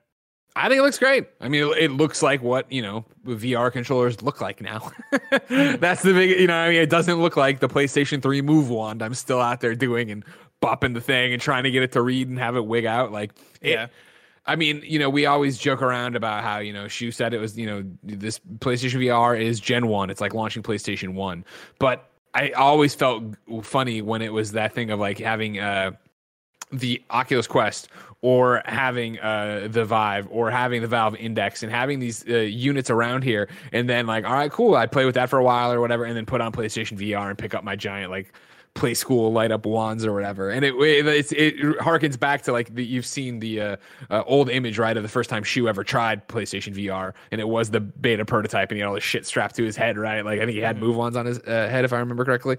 Like it's that idea of like, wow, compared to where v- home VR is now, like the PlayStation VR looks dated and looks like, you know, so quaint. And so to see that, like, okay, cool, PlayStation's ready to step up and make some sexy controllers that make it actually fit in line, I think, with what the PlayStation 5 is, with what the Dual Sense is, with what the a sleek, polished PlayStation looks like. I think they look great. Yeah, and I and I love the fact that they're implementing Dual Sense features into the new VR course. controllers because I think Yeah. that's going to be awesome for VR. Uh, I started off this asking, uh, how successful can P- PSVR 2 be? Reason I asked that is because we got a question from Nathan Choquette who writes in and says, Blessing brought up an excellent point on KFGD with Paris last week when he said that it may be too difficult for PSVR games to be magically backwards compatible with the next uh, next gen PSVR without needing a lot of reworking to port games over. Now I know none of us are devs, so all of this could be could be just fearful speculation. But do you guys think Sony can really afford to start the next gen PSVR from scratch when it comes to its library of games? VR is already VR is already quite niche, uh, and it seems like a bad move to lose out on the titles that made VR so great last generation. I just want VR to s- survive and thrive. Have a good week, gents. Greg, Yeah. Do you think do you think do you think it's a bad thing that PlayStation is likely going to start from scratch? Because my whole my whole argument. You, I don't think they're going to. I don't think they'll start from scratch. You think do you think the games are going to be backwards compatible for PS5 VR? Yeah, I mean they're already on the PlayStation Five, right? Like, oh, so uh, Hmm. I I think at worst, and again, go ahead and you can clip this out. This isn't me obviously making a like a, a, this is how it'll be. At worst, I would assume that it's the new headset and the old Move ones. Like I would think that Mm. would be the trade off to it, and maybe I I guess the the thing around the one thing I can't wrap my head around technological wise because I'm bad at tech as you all know and I'm not a developer is the idea of right now you still need your PlayStation 4 camera to use your PlayStation VR on your PlayStation 5. So I would imagine and I don't know how they'd fucking do this but I would imagine that the new PlayStation headset has to be able to get around that where I don't need all that stuff, right? Like I I, I think it's a It would have bridge to have too a camera. far. Yeah. Right? Like it would have to have it would have to have a camera and it would have to have the lights on it so it can track head movement. Well, yeah, well, yeah, but if we're getting the new headset with the inside-out tracking, hmm couldn't that replace the light, like at a system level, replace looking for the lights that it knows what the headset is because of that? Maybe. We're like uh, this is one of those one, one of those ones where we're not developers, and so I don't Yeah, like for for me in, in the way that the PS4 PSVR tracks everything right? It's done with it's done with the camera it, and it tracks Yes. the lights on your PS Move or your controller uh and on the and on the headset. I would imagine that on a system level especially when you're probably developing these games for PSVR and not having in mind that there's going to be a future version of VR for Sure, PS5 that shifts how that tracks on a ground level, transferring that stuff to PS PS5 VR will take some sort of update or PS PS5 VR version in order to make that work. Right? Because for me, it's it's it's it's almost like on the Switch where you where you where you have um games that are being redone for like you have Skyward Sword for Switch, which is going to use the the Joy Cons for movement as opposed to the as opposed to the Wiimote that takes some sort of development. Like there's a reason why the why the Switch isn't just inherently backwards compatible for the the the Wii. I imagine it's a very similar thing here. Mm. I agree. Hold on, I'm seeing if I can get David from Upload VR in here because he would no, he would be able Yeah. to speak to this on a level that you Yeah, for sure. can't. I said, "Are you busy? Can I drag you on PS? I love you." And he goes, "What time?" I'm like, "Now, Right now. now, five minutes." Because the, the the solution I see here is you port games that are on other platforms. Like I'm I'm sure for what VR for what PSVR two is with the with the inside out tracking and the new controllers, it is probably easier to port games from Oculus or other platforms onto PSVR two, and that's how you do it. But that's again just a guess. I don't know how difficult or how different those two platforms might be just internally in terms of the the, the hardware in order to make that work. He can't do it. I think he's in a meeting or something. So, but he's still Mhm. texting. So, I'm, hold on. Do you think PS2 will be as compatible with PSVR one games? Boom. I do. Th- you mentioned you mentioning that the new headset could work with the Move controllers and because if it's inside the, out, the adapter. Can they track? They could tr- the camera because if I'm right on this, right, that that Mhm. is like how the Quest is inside out, meaning that it Yes. has cameras built into it, right? Yes. So then it would be look. The cameras could look at the Move One things. but I but that has to be so different from because on the PS4 VR the camera is in front of you on your TV or Sure. it's tra- it's tracking from the front and you're fa- you're facing it. I would think that if you have inside out tracking and you're trying to track the PlayStation Move controllers, that just wouldn't work because it's it's backwards unless you update it or do some shit with it.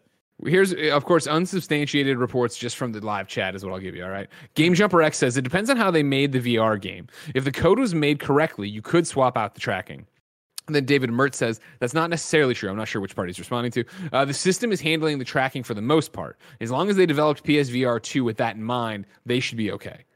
But let, so that we can table this because we don't know what we're talking about. Yeah. But and, I, and my point stands regardless of it. uh, And back to what you're talking about is yes. Okay, first off, David from Upload VR says he thinks it will be backwards compatible. Okay. And I, I'm obviously not going to ask him whatever the hell he's in the middle of. To, he has a, a child too. I don't know what the hell's going on. I'm gonna. Can you explain how though that would be possible?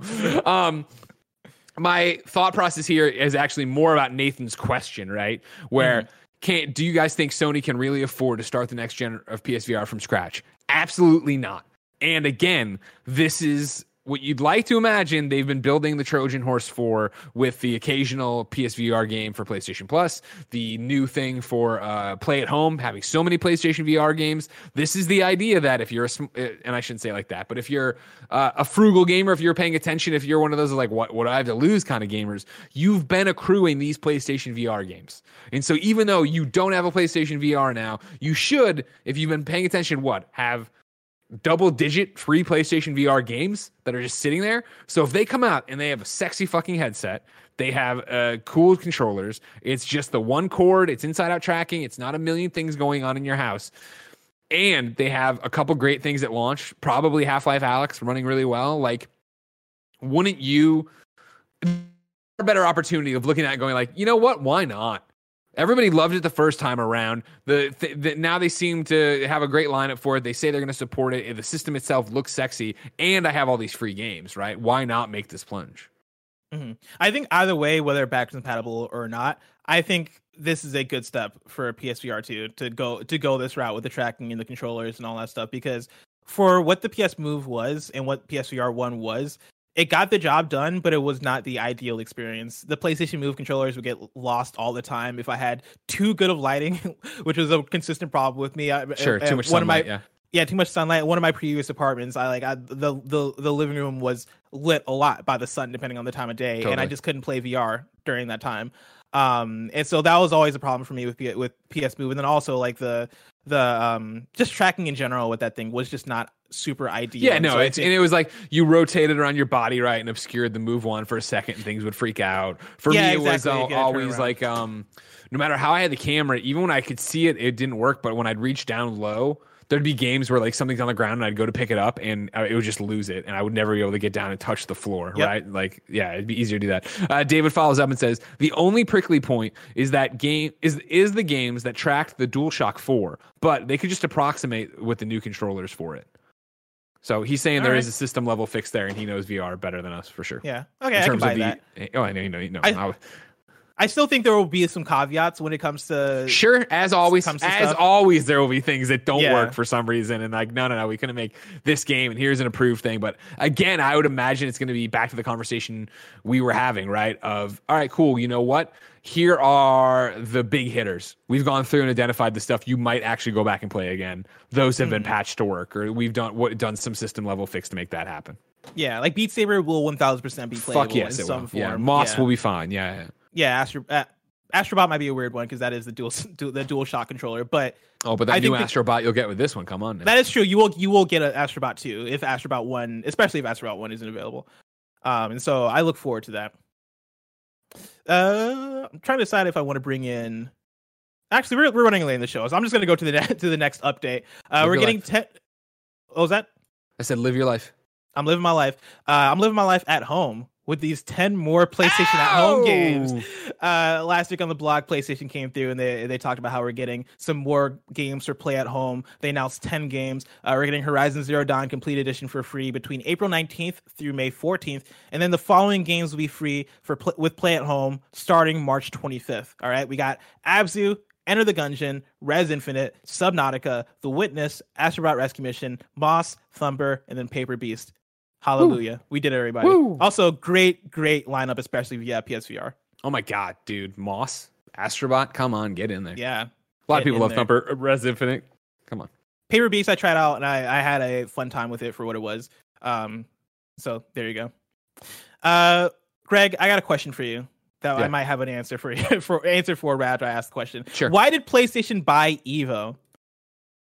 They like fighting pull- games.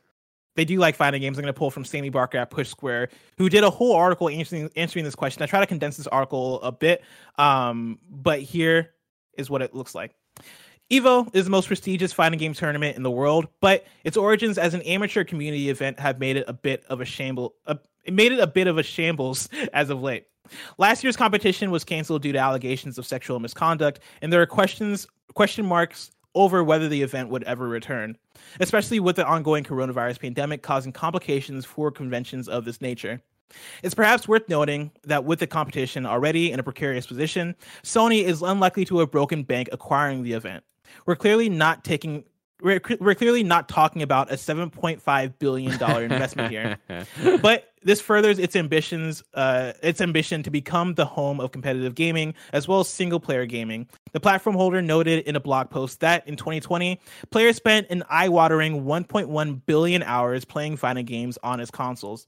But those of you who have been paying attention will know that playstation has been coveting this market for quite some time. Playstation's convention center an often overlooked part of the platform holder's website is jam-packed with events that you can enter spanning games like mortal kombat 11 and fifa 21 through to NBA 2K21 and Soul Calibur 6. Many of these have small prizes attached, uh, with events unfolding on an almost daily basis. In fact, if you've ever looked at the at the official PlayStation YouTube channel, you find you'll find you'll find if you filter out the trailers, there are absolutely tons of competitive live streams. And I'm going to pause there in the article and say that yeah, whenever I see PlayStation live on Twitch, it is always Mortal Kombat, and that's something that I've always wondered about, and this is starting to make sense. The article continues Many of these attract thousands of viewers. It's not hard to imagine how EVO, uh, as one of the biggest esports events on the calendar, will significantly elevate its efforts in this area. Larger audiences mean greater engagement, and with Sony tethering its brand to the action, that means more players on its platforms. Sony clearly sees Evo as an opportunity to not only cement its status as a fighting game platform, but also to strengthen its position as a console for competitive gamers. Esports may not be your personal taste, but the Japanese giant is smart to broaden the appeal of its box. It's already the best place to play single player story games, but the manufacturer wants to ensure its appliance to, ensure its appliance is the de facto device for uh, tournaments too. All that means uh, more players, more subscribers, and ultimately more money. Uh, the article ends there. I also want to shout out the fact that when you look at the when you look at the fighting game community on PlayStation, one not only is the fighting game community on PlayStation uh, very active there specifically, but then there are there are also plenty of fighting games that are exclusive to PlayStation. You're talking about Street Fighter Five, Under Night in Birth, Granblue. Grand Blue Fantasy Versus and Guilty Gear Strive that is upcoming. That is also going to be uh, exclusive to PlayStation. So, does this all make sense to you, Greg Miller? Yeah, you know, we've talked about it. I, I, you know, the most important thing I think to what the hell, why is it going on? Is again, we're going to talk about PlayStation as a business, as that's what they are, and what they definitely remind you of time and time again, right? But uh, the whole thing here, right? Of it's perhaps worth noting that the competition already in a precarious position, and Sony is unlikely to have broken the bank, right? Yeah. Like I'm sure they were able to come in and get this at a cheap enough price that it made sense, especially with the games you've listed here at the end, especially with their Twitch presence, especially with how they've been treating the PlayStation Competition Center, right? Like, hey, we already have this. Let's kind of stomp out the competition. Let's get and you t- correct me if I'm wrong because I'm not a fighting game person, but let's get arguably the biggest fighting game tournament brand Oh, on yeah. our side, right? Like, Yeah, one hundred percent. And so, yeah, I mean, go get it and do this and, and continue to make them the place to go for this. That, that makes sense to continue your stranglehold on this genre. And I, I don't this also expect it to like, you know, do have like a drastic return on investment on it. But I, I actually, I guess I do since the investment's probably so low. I don't think it's going to bring in the mainstream or anything like that, but it just cements that this is where you're going for fighting stuff. Yeah, yeah, exactly, and I, and I think that continues the strategy of hey, let's own a community. Let's continue to just bring bring folks onto our platform. And if you were to do things like say announce a new PlayStation All Stars Battle Royale, which I would be shocked by, but if you're to do it right, like this provides a venue to do that, or Totally. any other maybe fighting game efforts that you might might have on PlayStation, I think that makes sense. And then you also have a lot of PlayStation branded stuff going on at Evo. I think that's going to be uh, pretty dope for that. And so a lot of this makes sense. Go get them. I'm happy that Evo is going to continue to exist as an event. I think that's the biggest thing for me. Greg, I'm going to hit you with some PlayStation picks. This is where you PlayStation picks. cool looking games coming to PSN. PlayStation picks. Let's start with the big hitters. Uh, this week we're getting Overcooked All You Can Eat on PlayStation 4. That's coming Tuesday, March 23rd. Uh, we're also getting Balan Wonderworld PS5 and PS4. Why? Why did you even put this on here? Why is that on the big Because it's hitters? a big hitter. It's a big hitter. It's You guys, I've never seen you. Uh, you actively unsold that game to everyone on the Gamescast when you went through and pointed out that every button on the controller does the same thing, and it's a bunch of goddamn nonsense. Like I went through and read that website. It's a fever dream.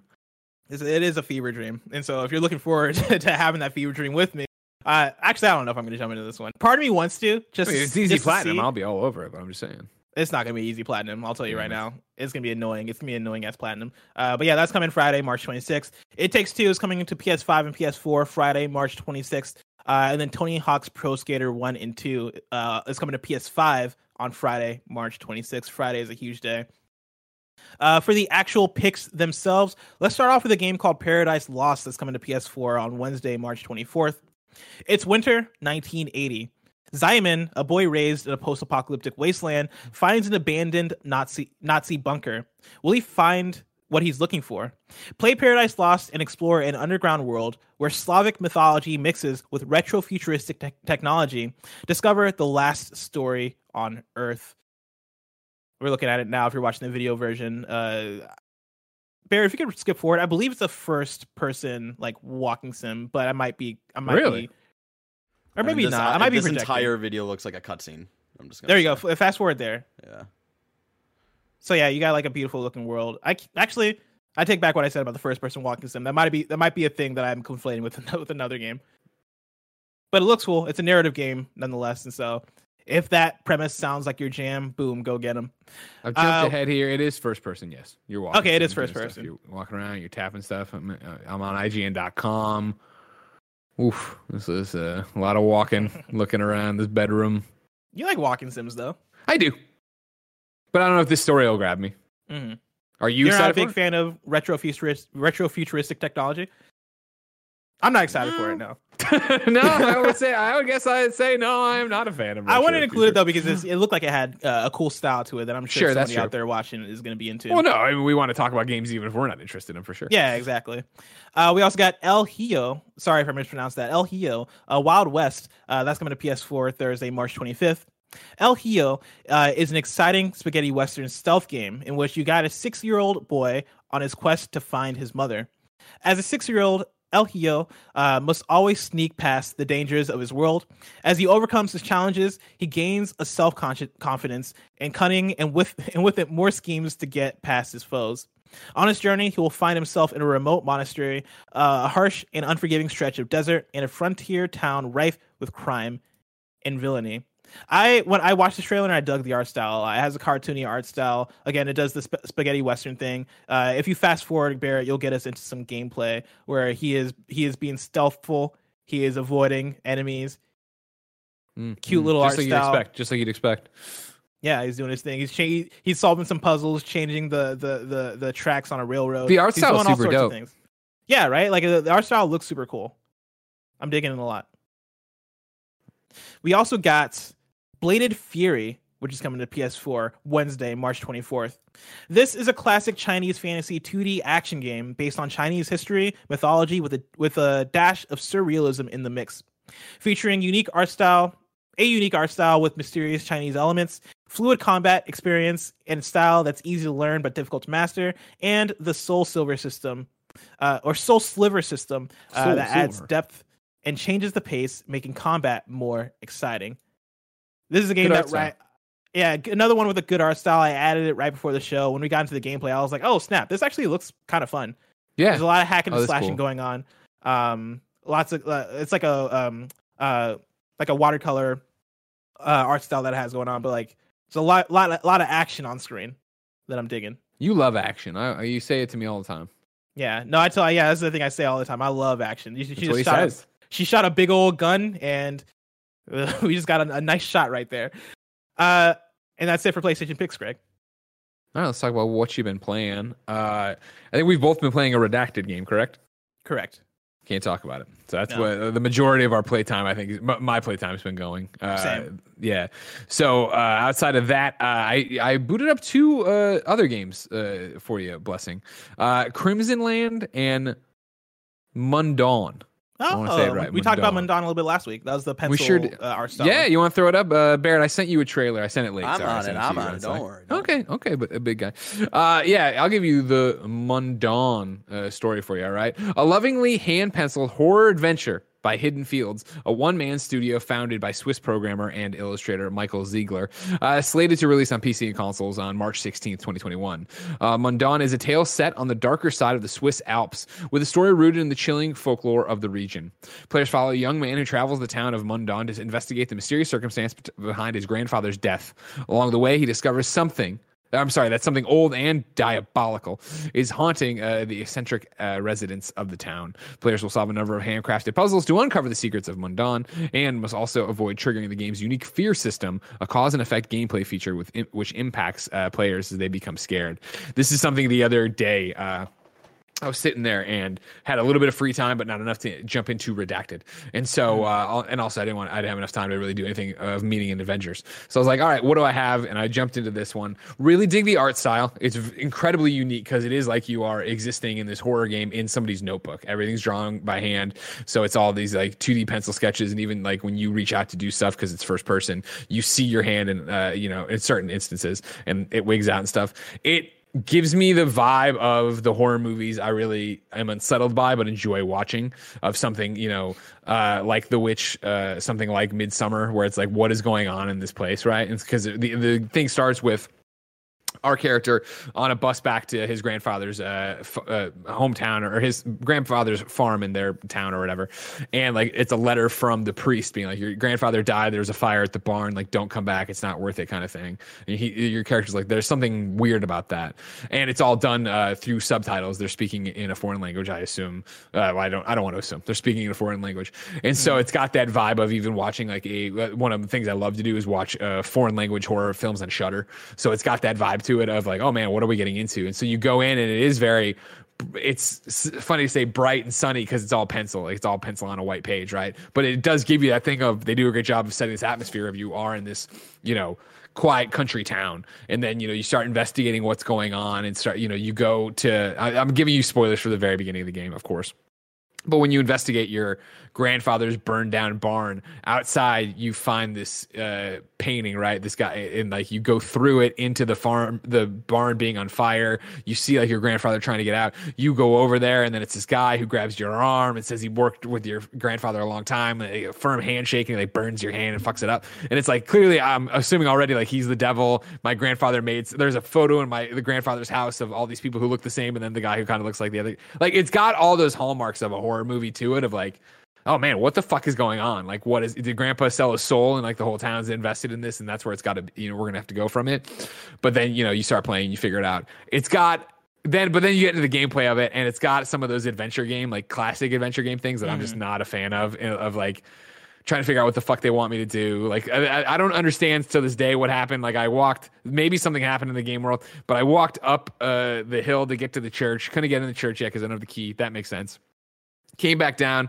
Then I tried to go up the uh, uh, the way I came down, but now I'm too tall to get through the doorway to get through. And I'm like, is this is this the game or is this a did I fuck something up? Did something happen in the world that changed or whatever? There's all this fog. I used all my matches like a moron, not realizing they were limited, so I can't set the hay on fire to clear the fog. It's like there's a bunch of stuff like that going on that I don't know if I'm gonna go back to because it was I was playing and I was enjoying what's happening. All right, cool. And there's like this w- girl up on the the cliff's edge over here, and she's got her goats, and I don't know what the, I don't trust these goats. Blessing, I don't know what the fuck's going on with these goats or whatever. Oh, no. But like I got to get up to her, but I can't get up to her. So it's like it's almost there to really have me hooked, but it just seems to be a little bit too much. Like you know, because then it was the same thing of like all right, you can make coffee is optional is one of my objectives, right? And I have the pot and I have the coffee and I have to go get the water and I understand all this stuff, but then to come back and assemble it and like it's like one of those games where the hitbox for like where you should open the oven to put in the wood to open the like it's very small, so I was getting annoyed with like the clunkiness of the controls. It doesn't run super well. I'm playing on PlayStation 5. So it's just like one of these things of like, nah, like I like the idea of what's happening here, uh, but I don't know if I like it enough to come back. But I didn't delete it off the hard drive for that quick taste. Is That was is the something that- gameplay entirely walking walking simmy? Like, are you just walking around picking things up, putting them down? It is, but there is combat coming, and I don't know what that Oh, okay. means yet because I ate something and they're like, "Oh, this this increased your health or whatever," and then it was like, you know, uh, I, there was this hay pile that I hid in. I, I was investigating what all the buttons do or whatever, and like I hid in the hay pile, like I'm gonna have to hide from people. So like something's happening. I'm not sure what yet, and I didn't look ahead on any of the reviews or the Mm-hmm. reviewers guide or anything like that. So again, this is a first blush thing. It was like I said, I had a couple minutes before Jen was going to be ready for something, so I jumped in and played that for a while. And when I got to that first point of like, what the fuck? Why can't I climb back up this goddamn mountain or whatever? Mm-hmm. I was like, you know what? I'm clearly not in the mood for being invested in having a noodle scratcher here, and that's when I remembered Crimsonland. Are you aware of Crimsonland? Uh, Blessing Adeoye Jr. I don't think I am. No. It's been tossed up right here. What had happened is they got a PlayStation 5 update recently. And uh, I saw Sean Benson and Sid Shuman talking about it on Twitter. And I was like, oh, okay. And the they Oh were quote God. tweeting the, the PlayStation. This looks like my type of game. I like. They were quote saying the, the quote tweeting the PlayStation tweet about it that goes like this: twin stick purity, co-op carnage, RPG and roguelike elements. Crimsonland's 18 year run has earned What? it a cult following, and its new PlayStation 5 version ups the ante. And so I was like, what the fuck? And yeah, this is a game that came out originally on PC in 2003 and then came to PlayStation in 2014, and now has uh, a PlayStation 5 version out. And like, if you're, you're looking, what you saw there is what you get, right? It is twin stick. You're running around. You're shooting waves of enemies. Uh, there's a quest mode, which is like the story things you go through. There's three different difficulties, two you have to unlock. Uh, there's also there's a survival mode to go through. But as you play, and you go if you can play it again uh barrett real quick i want to i can call out like there's a progress bar at the top that's showing you how close you are to eliminating all the enemies in the level to then advance to the next section. And then underneath it which i don't see here this must maybe this is just survival there's an xp thing that fills in. Oh actually you know what? This is 2014's version i think since they don't have a ps5 trailer out so i'm sure the game and interface is updated since then. Uh, there's an xp thing that levels in. As you level up in that one round in that one level you're doing it pops perks you can choose from. So you can have a radioactive halo around you. So if things get close, you know, you leech them. You can walk slower, but be stronger, stuff like that. You can shoot faster. And so as you go, you start earning more of those, which change the gameplay that way. Let alone the game is also dropping power ups on the ground and then new weapons. And then when you, you know, come back to your main screen, you see all the perks you've unlocked, all the weapons you've unlocked and stuff as you go through and do it.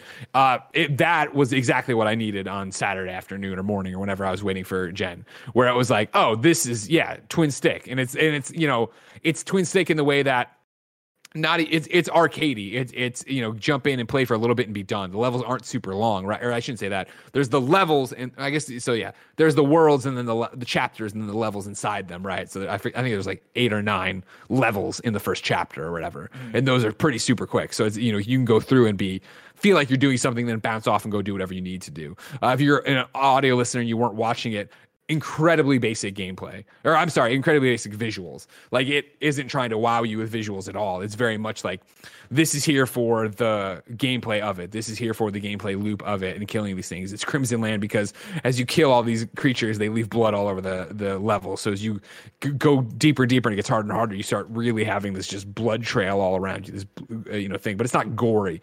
Uh, i had a great time with it. It was what i was looking for and i didn't you know getting new weapons finding ones i liked finding perk power-ups and combining them to get what uh, you know have a different feel on it. I was having a great time with it. And that's You know- something else. Do you know if it has online co-op? I don't actually. I, I, I think it might be only local because it does say you know press start every time to at Yeah. the beginning of a new level for it, and plus it's old as hell. Yeah, it's an old So- game. Uh, That would make Yeah, sense. yeah, yeah.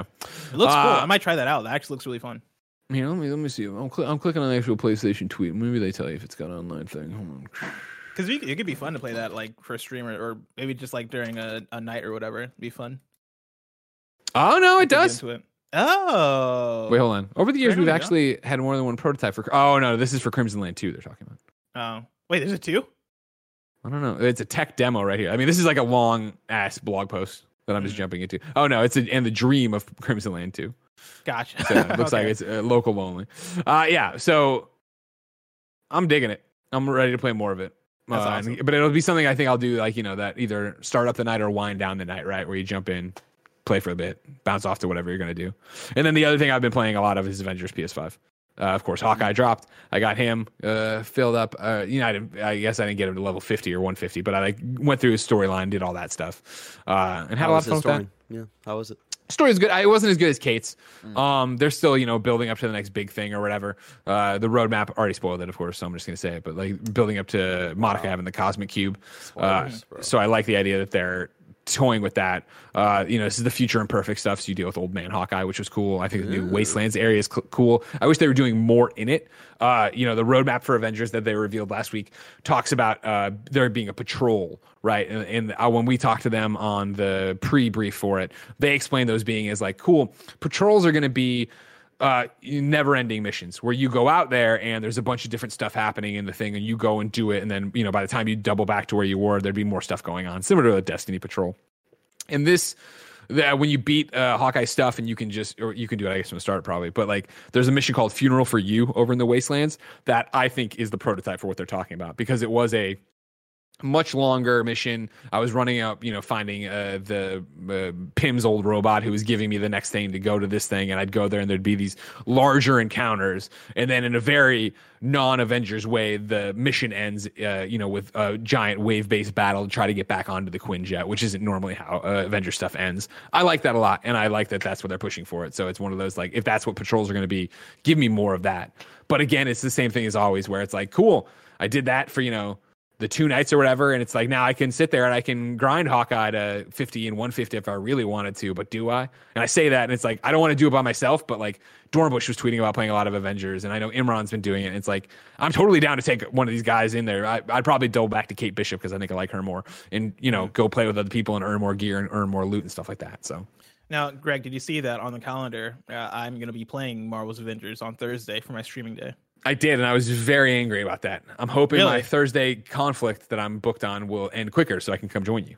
Okay, I was gonna say if, you, if you're free, come I would love to. I could it use a seems like you booked Avengers to spite Greg almost. Yeah, it does seem looking like you Oh, tried to I looking feelings. Such a exactly at our calendar. It's like, yeah, Greg's got this thing for a while, and it seems like you specifically looked at Thursday and you're like, Yeah, it's "That's there. a You perfect see me nine to three. I'm booked out on it. Yeah. Now, can this thing Oh, take man. that long? I don't think so. So I think you're in good shape. That I'm going to get out of there Okay. pretty quick and be able to Mm. come play with you. Yeah, dude, if you can get out of there and come through, please come through because we need we need some Greg Miller to guide us. What, through, 'cause I, I where haven't where touched does this come from? Where does this? I don't understand what this this uh, this desire is coming from to play. some Roger. I just want to check it out. I just want Yeah. to check it out. Like I, I, uh, like a few, like a week ago, actually, right before the Square Enix Marvel thing. Um, I, I, I forget if it was on the Slack or what, but I was talking about how, oh yeah, dude, if they announced Black Panther at the Square Enix thing, then you got me, and Yeah. they did it, and I was like, fuck, well, I guess I gotta at least try it out. Um, I also want to check out the PS5 version to see if Sure. any of the Dude. improvements grab me because I was I fell off because of a lot of the technical stuff. And let me tell you, those loads, holy shit, are they fast? It's beautiful. Hmm. It's so crazy how I mean, compared to what it used to be, to be in and out of stuff so quickly and over, God. you know, loading into missions so much faster. Yeah. Have you done the save transfer yet? Have you been briefed on the save? Transfer? I did. I did do the. Tr- the I did the save transfer though. When I did it, my game froze. Like Yeah. it was just stuck on a on a on a loop screen. But like all my trophies popped, and so I assume it made it over. But I I did the save transfer and I cut it off. You're fine then. Yeah, you're fine. Uh, however, though, let's bring this up, bring you up to speed. I'm going to actually Mm-hmm. move it up here, ladies and gentlemen, since I knew we'd be talking about Avengers. This is your trophies and chill segment for the day. All right, it's a daily double. Wow, wow, wow. Uh, Hawkermusic writes into Patreon.com/slash Kind of Funny Games and says, "Hey, Greg and Bless, as someone who's considering getting the platinum in Avengers, what's the deal with trophy progress transferring from PS4 to PS5? Should I wait to transfer my progress until I get the platinum?" So there was a whole hullabaloo, and I mentioned this when we were talking at the top of the show about Xbox differences to PlayStation differences. Of that, this is just like Borderlands PS4, PS5. So the idea is that wherever you were, if you're playing Avengers PS4 on your PS5 right now, it's not your, your PS5 version of Avengers is not smart enough to just grab your save. You have to start Avengers PS4, upload your save there, then go to your PS5 version of Avengers, and then it says it says that you have to manually uh, download it, but it automatically downloads. Blessing as you saw your trophies popping. Yes. Uh, it'll bring your stuff down right away. It's a headache, obviously, because why the fuck couldn't you just teach these machines to see the same fucking save? But it's a headache if you've already deleted Avengers and you need to re-download it and stuff like that. There's a bunch of problems. If you do that, you should be okay. There's plenty of people. Fran had a whole fucking Twitter thread, of course, of things that went wrong for him trying to do this and crashes and freezes and everything else like that. Clearly not a great system. Smart delivery is brilliant. I mean, also everything breaks around Fran. It's been established. Also true. It is also true that he's cursed and shouldn't play video games. Uh, but to your specific question, Hawkermusic, should you wait to transfer your progress? Yes. Platinum it on PS4, because then when you turn on your PS5, you'll get the platinum there. Otherwise, you'd transfer your progress and have two trophies left, and you'd pop them on PS5, and they wouldn't pop on PS4. And I, I don't think you'd be able to send, send your save. You can't send your save back to PS4 that way. So you're picking up there, and so just don't do that. Don't do that. Also, you might say, "Hey, Greg, wait a second. Avengers stores all of its uh, save data locally on systems." Yes, I don't understand it either. I don't understand what the fuck that's all about. That's crazy. Should not have been done that way for a games as a service. But hey, Mhm, tip of the iceberg on things this thing shouldn't have done. Blessing.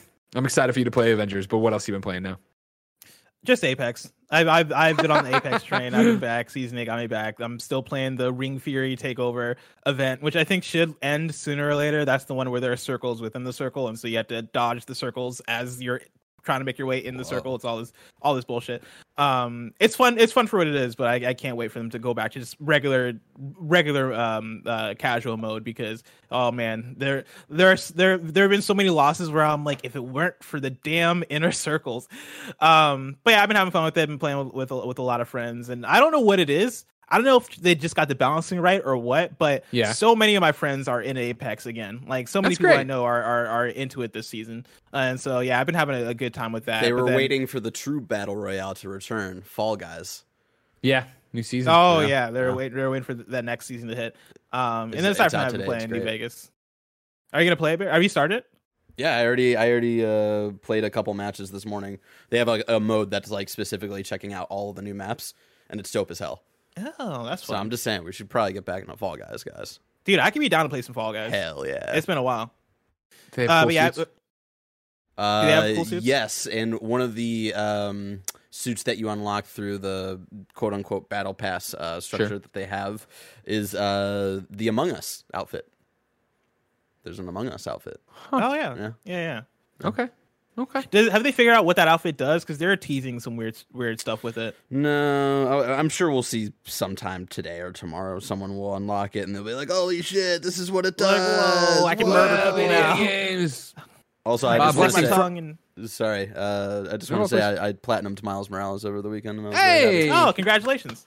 congratulations! It took me way too long Barry. to go like do a second playthrough of that game because that was like one of the four trophies I had left was uh, do a new game Yeah. Plus. Every so often, I think about going back and platinum again on PS4. Just Wow. start a play, PlayStation 4 save You, platinum you, again. you have a you have a problem. I like Yes. I like Miles. Yeah, my my problem is I Just let- just Miles let- just let you know? platinums come to you when they come to you, Greg. Come on. No, no, no, no. There's no way. That's no way to live. That's no way to live. It's a very Uh, easy Rolos. Racer writes in in the live chat and says, "Bless, I had the same freeze happen to me while my trophies were popping. The save didn't transfer. I had to go back to the PS4 version, and migrate again, and start the PS5 version again. Really? So double check that because like Oh, for me, it was it. all my trophies popped, and then I uh, I didn't download anything. My trophies all popped, then I got to the screen, and all my Avengers were dressed in their normal outfits, and all my Mhm. progress was there. So, I'll check that. but give it a check. Yeah, who knows? You know what I mean? Hmm. God forbid PlayStation makes something easy. I've also been playing New Vegas on Xbox, and I know it's a PlayStation podcast, but I'm gonna talk about it anyway. I'm having a fun time with New Vegas. It's bringing me back. You might be running out of days to go download New Vegas for to your PS3 off of this PlayStation Store, which I don't even think it probably is up as a probably not even a download. It's probably not worth playing New Vegas on the PS3 today because I I don't think that game ran that well on that system back then. are you going to beat New Vegas and are you enjoying it? I am enjoying it. I uh, I don't know if I'm gonna beat it just because for a, a lot of a lot of those RPGs, like the big Bethesda RPGs, Yeah. I feel like I don't like I I. I, I well actually no. What I'm thinking of right now is Skyrim. I played Skyrim multiple times and I get 20 hours in each time and I just get bored of it. Like I had a fun time when I played Skyrim, but it, it was one of those games that I would jump into, have my have my time with it, and be like, cool. I think I'm good. I think I got what I what I needed out of this, and I think I could see myself doing this, doing the same thing with New Vegas, mainly because you know I'm enjoying it. I'm looking forward to where some of these quests, uh, where these, some of these quests go. I just met up with the Bright Brotherhood, and I love I I, I love what's going on with them. They're like a fun gang of gang of ghouls. Spoilers Yeah, for New Vegas yeah. that are basically like trying to find their promised land or some shit. And so I'm having to, to take out the the Nightkins for them in the basement. Having a fun time with that. Um, but I want I I do have that thing where I'm like, oh yeah, this is an old game. Oh yeah, this, Yeah. Is, this isn't always pleasant to look at. Oh man, I you know I kind of do you know, I, I've played Fallout 4 and and I know what a modern RPG feels like and all this all this stuff. And there's there's like those quality of life stuff that's kind of missing out of New Vegas. Things like Mm. uh me knowing what level it, what, what level I have to be to do, do do certain quests. They don't clue you in at all. And so I'll go down a quest line and hit a wall because enemies are are over leveled for me. And I'm like, cool. I have to go down another quest line and ends up that other quest line also is over leveled. And so I had to come back and keep doing that stuff, which isn't always a fun way to do it uh but you know like for the most part i'm enjoying it. I i could see myself eventually finishing it but i'm not i'm not committed to finishing it yet. I'll have to see where i'm at like 10 20 hours from now before i'm like cool yeah i'm definitely doing that all those major gripes are the same ways I felt about Persona 4 Golden uh, booting it up yesterday, where I was like, I need to. I finally found out, figured out uh, Steam Link. Let's fire it up on the phone. Let's hang out in the bed, uh, all that stuff. And I played for like an hour, and it was like all the like the same thing what you're saying, Bless. Uh, uh, but just about Persona, right? And it's it's one of those things, and I'm sorry to report it here, uh, but I feel like I have to report it. I think I'm giving up on Persona 4 Golden. no Wow. No it's Barrett, one of the, no. it's one of those things where it's like when I started it up and like the first half hour is like hanging out with the friends and getting more story. I was like, all right, cool. This is this is cool. This is what I like. And then like getting into the game. That's when it just like all kind of falls apart for me. And like Damn. this is some like Persona 5 again like to give context was the first JRPG that I played outside of Pokemon that I was into Mm-hmm. since I was like 5 years old. So like it's very rare for me to really get into a JRPG and when you have me go to the last iteration of uh Persona game where a lot of those quality of life uh improvements were not there, uh it, it it's really hard for me so um Barrett, hear me out hear me out buy yourself a vita play persona 4 golden on vita and see how, how is that, how is see that going to be any different blessing? because it's on a great handheld system you can play it in bed have a good time with it dude. The thing- the way that uh, game shines on that my, Vita my screen? Oh my phone, God. my uh, my pretty looking phone with the the Backbone? Uh, the backbone. It looks great on it. It's it, it looks great. It feels Mm-hmm. great to have in my hand. Um, it, it's just the game itself is just. I'm I'm sorry, like damn it hurts maybe it, it'll That be one of those days where I just try to like watch through like a because I really like the characters. The gameplay is just it is not worth trying to get through that story. So I assume then I'm off the hook for not beating Persona 5 because you didn't beat Persona 4. And then we're just like, we're mirroring y'all images both of are each on the other. hook standstill. Now we're just in a standstill. Y'all both are now it's like a ceasefire. No, Yeah. neither of us can talk shit about each other. I All like right, it. all right, all right. No, I I'm like that. Can we, shit can we, can you. we Barrett, shake Jackson, hands you're free. You're free to do whatever Barrett, you you. Can- finish can we Persona shake- 4 Golden. Greg, you pick up your notebook and keep on playing Persona 5. Greg, Where, can do we you even know where shake that hands? notebook is? Uh, bless, Yeah, I'm, I'm tired of you and your middle ground and playing all the Persona games like an actual fan. Greg, are we shaking hands here? Yeah, doing a ceasefire. All right, cool. Thank you. Ceasefire, everyone. Ceasefire. No, I'm fi- I'm fine. I just I just started blasting both ways. I'm gonna do it. You're allowed to. You're 100% allowed to, Bless. You did the work. Speaking of the work, ladies and gentlemen, we have a segment called hashtag PS I love photo mode. This is where one of us, me or Blessing, maybe Barrett one day, says, hey, here's what we want you to go take uh, photo modes of in your video games and then tweet hashtag PS I love photo mode alongside the photo. We then go through and pick our favorites out based on the theme. You get to have all the love and adoration of the YouTube viewers here. I don't think probably the the uh, the MP3 lovers love it as much, but whatever. You know what I mean? It's always been my concern with this segment. I, I'm, I'm like, do we get to there this place? hasn't been a week yet where someone has posted on the Reddit. Wow, I'm sure Greg and there has Bless don't care about audio. Care about the audio listeners. listeners. Yeah. like I don't I'm the Reddit sure that often, but. I've always I've always assumed that each week we must get a thread that's like, I listen to audio and I don't They- like this. They have a great time. Well, I'm going to start. I, of course, said Avengers, baby. PS5's here. Hawkeye's here. What do you got for me? The first one I have here is Matt for you. Or no, Matt, you. Matt, you put this one up and said, nice shot of the new guy for this week's hashtag PS I love photo mode. And I agree. That's a great look at Hawkeye and his iconic costume there. Means you did the iconic uh, chain, the chain, mission chain. I'm proud of you. Proud of you. I don't know the name of the guy, but he looks like a guy. He looks like that- Cole McGrath. Oh, he looks a little bit like Cole McGrath for sure, but he looks like this guy who has a podcast that I've seen people talk about. Dude, I that's didn't Chris see every Ostertag. other person. Blessing every. He looks other like person. every, But, like, he I'm looks talk- like talking every about, like- main character from video games from about 2005 to 2010. Yeah. Yeah, he looks familiar. he has an energy about him. He looks like Sean a Evans. he looks like the he looks the hot wing eating guy too. Yeah, he Oh, does. yeah, I can see a little He's generic white guy. He looks like a generic white guy. Yeah. I still love my Uh, tweet about it's. Uh, mom, mom said it's my turn to turn on the. Yeah, why is this, why is this man's head so small? that was great. It's so small. he looks so weird in that shot. The rest right? of his body, it's fucked up. I hadn't noticed it. I hadn't noticed it till it was there. So I was proud of that. Um, the next one here is from Nick, aka Roy, who put this one. Uh, Ms. Marvel, aka Kamala Khan, uh, loved her in the campaign and can't wait to see her geek out uh, when she sees Captain Marvel in person and use the hashtag there. I like this one. A good use of colors. You know what I a mean? great one. Yeah. right? And this is one of the DLC costumes they put out for her, uh, of uh, you know her in a more traditional garment. Uh, love it. I, I like the colors. I like the way the juxtaposition. I like the clouds. I like that, and you know it's just all over the Clouds look amazing. Yeah. And then final uh, is Connor Knowles uh, hashtag PS. I love this photo mode. Uh, a bit of a cheap one for me, but I, it's uh, a fond memory of uh, Kamala Khan at the beginning of uh, Avengers uh, on an A Day uh, on the helicarrier there, uh, or I guess the Chimera, uh, looking up at the cutouts of the Avengers, you know, and marveling at it. I thought that was such a cool moment uh, for me. What do you got? What do you got? sorry, but Connor No. Mills tweeted this out, and then someone responded "Good times," and then he responded, "I'll be honest, this is as far as I could get into this game." show it, show it, show it. Expand it, expand it. Oh, you oh, did. You no, did, it's you there. did. It's there. It's nice, there. nice. It's I love right it. here. I love it. I love it. I love That's it. awesome. I thought that was such a cool moment, though. A Day. That's a fucking great tweet. That's a fucking great chain of tweets. I love it. No, man, that's weird. That's that was like the most, the best Oh. stuff of that game. That's as far as you could get. You didn't even get like to any of the I actual mean, gameplay. hey, this was like the best. Uh, best was the part best of this part of game. this game. and then yeah, what of one of I didn't make it three very good this. moments in the game. I would say it was this. I, I don't want to ruin anything else, but like Yeah, a lot of people are yeah, playing it right now. A lot of people are playing it right now. Yeah, there are two other good moments in the game where I'm Jonathan like, fuck, man, Dornbush is did it. playing it. right now, and five others. I know. Yeah. Ladies and gentlemen, Blessing is going to tell you what the next hashtag PS I Love Photo Mode is. I am. Uh, this week a game called It Takes Two comes out on PS4 Woo! and PS5, and so I'm gonna make that the one. I'm sure plenty of people are gonna be playing it over the weekend because I think this hits on Friday, and so uh, pick the game up if you plan to play it. Get me those photo modes. I don't know if the game has a photo mode, but if not, take screenshots, send them over. Hashtag PS I love photo mode. You know what to do.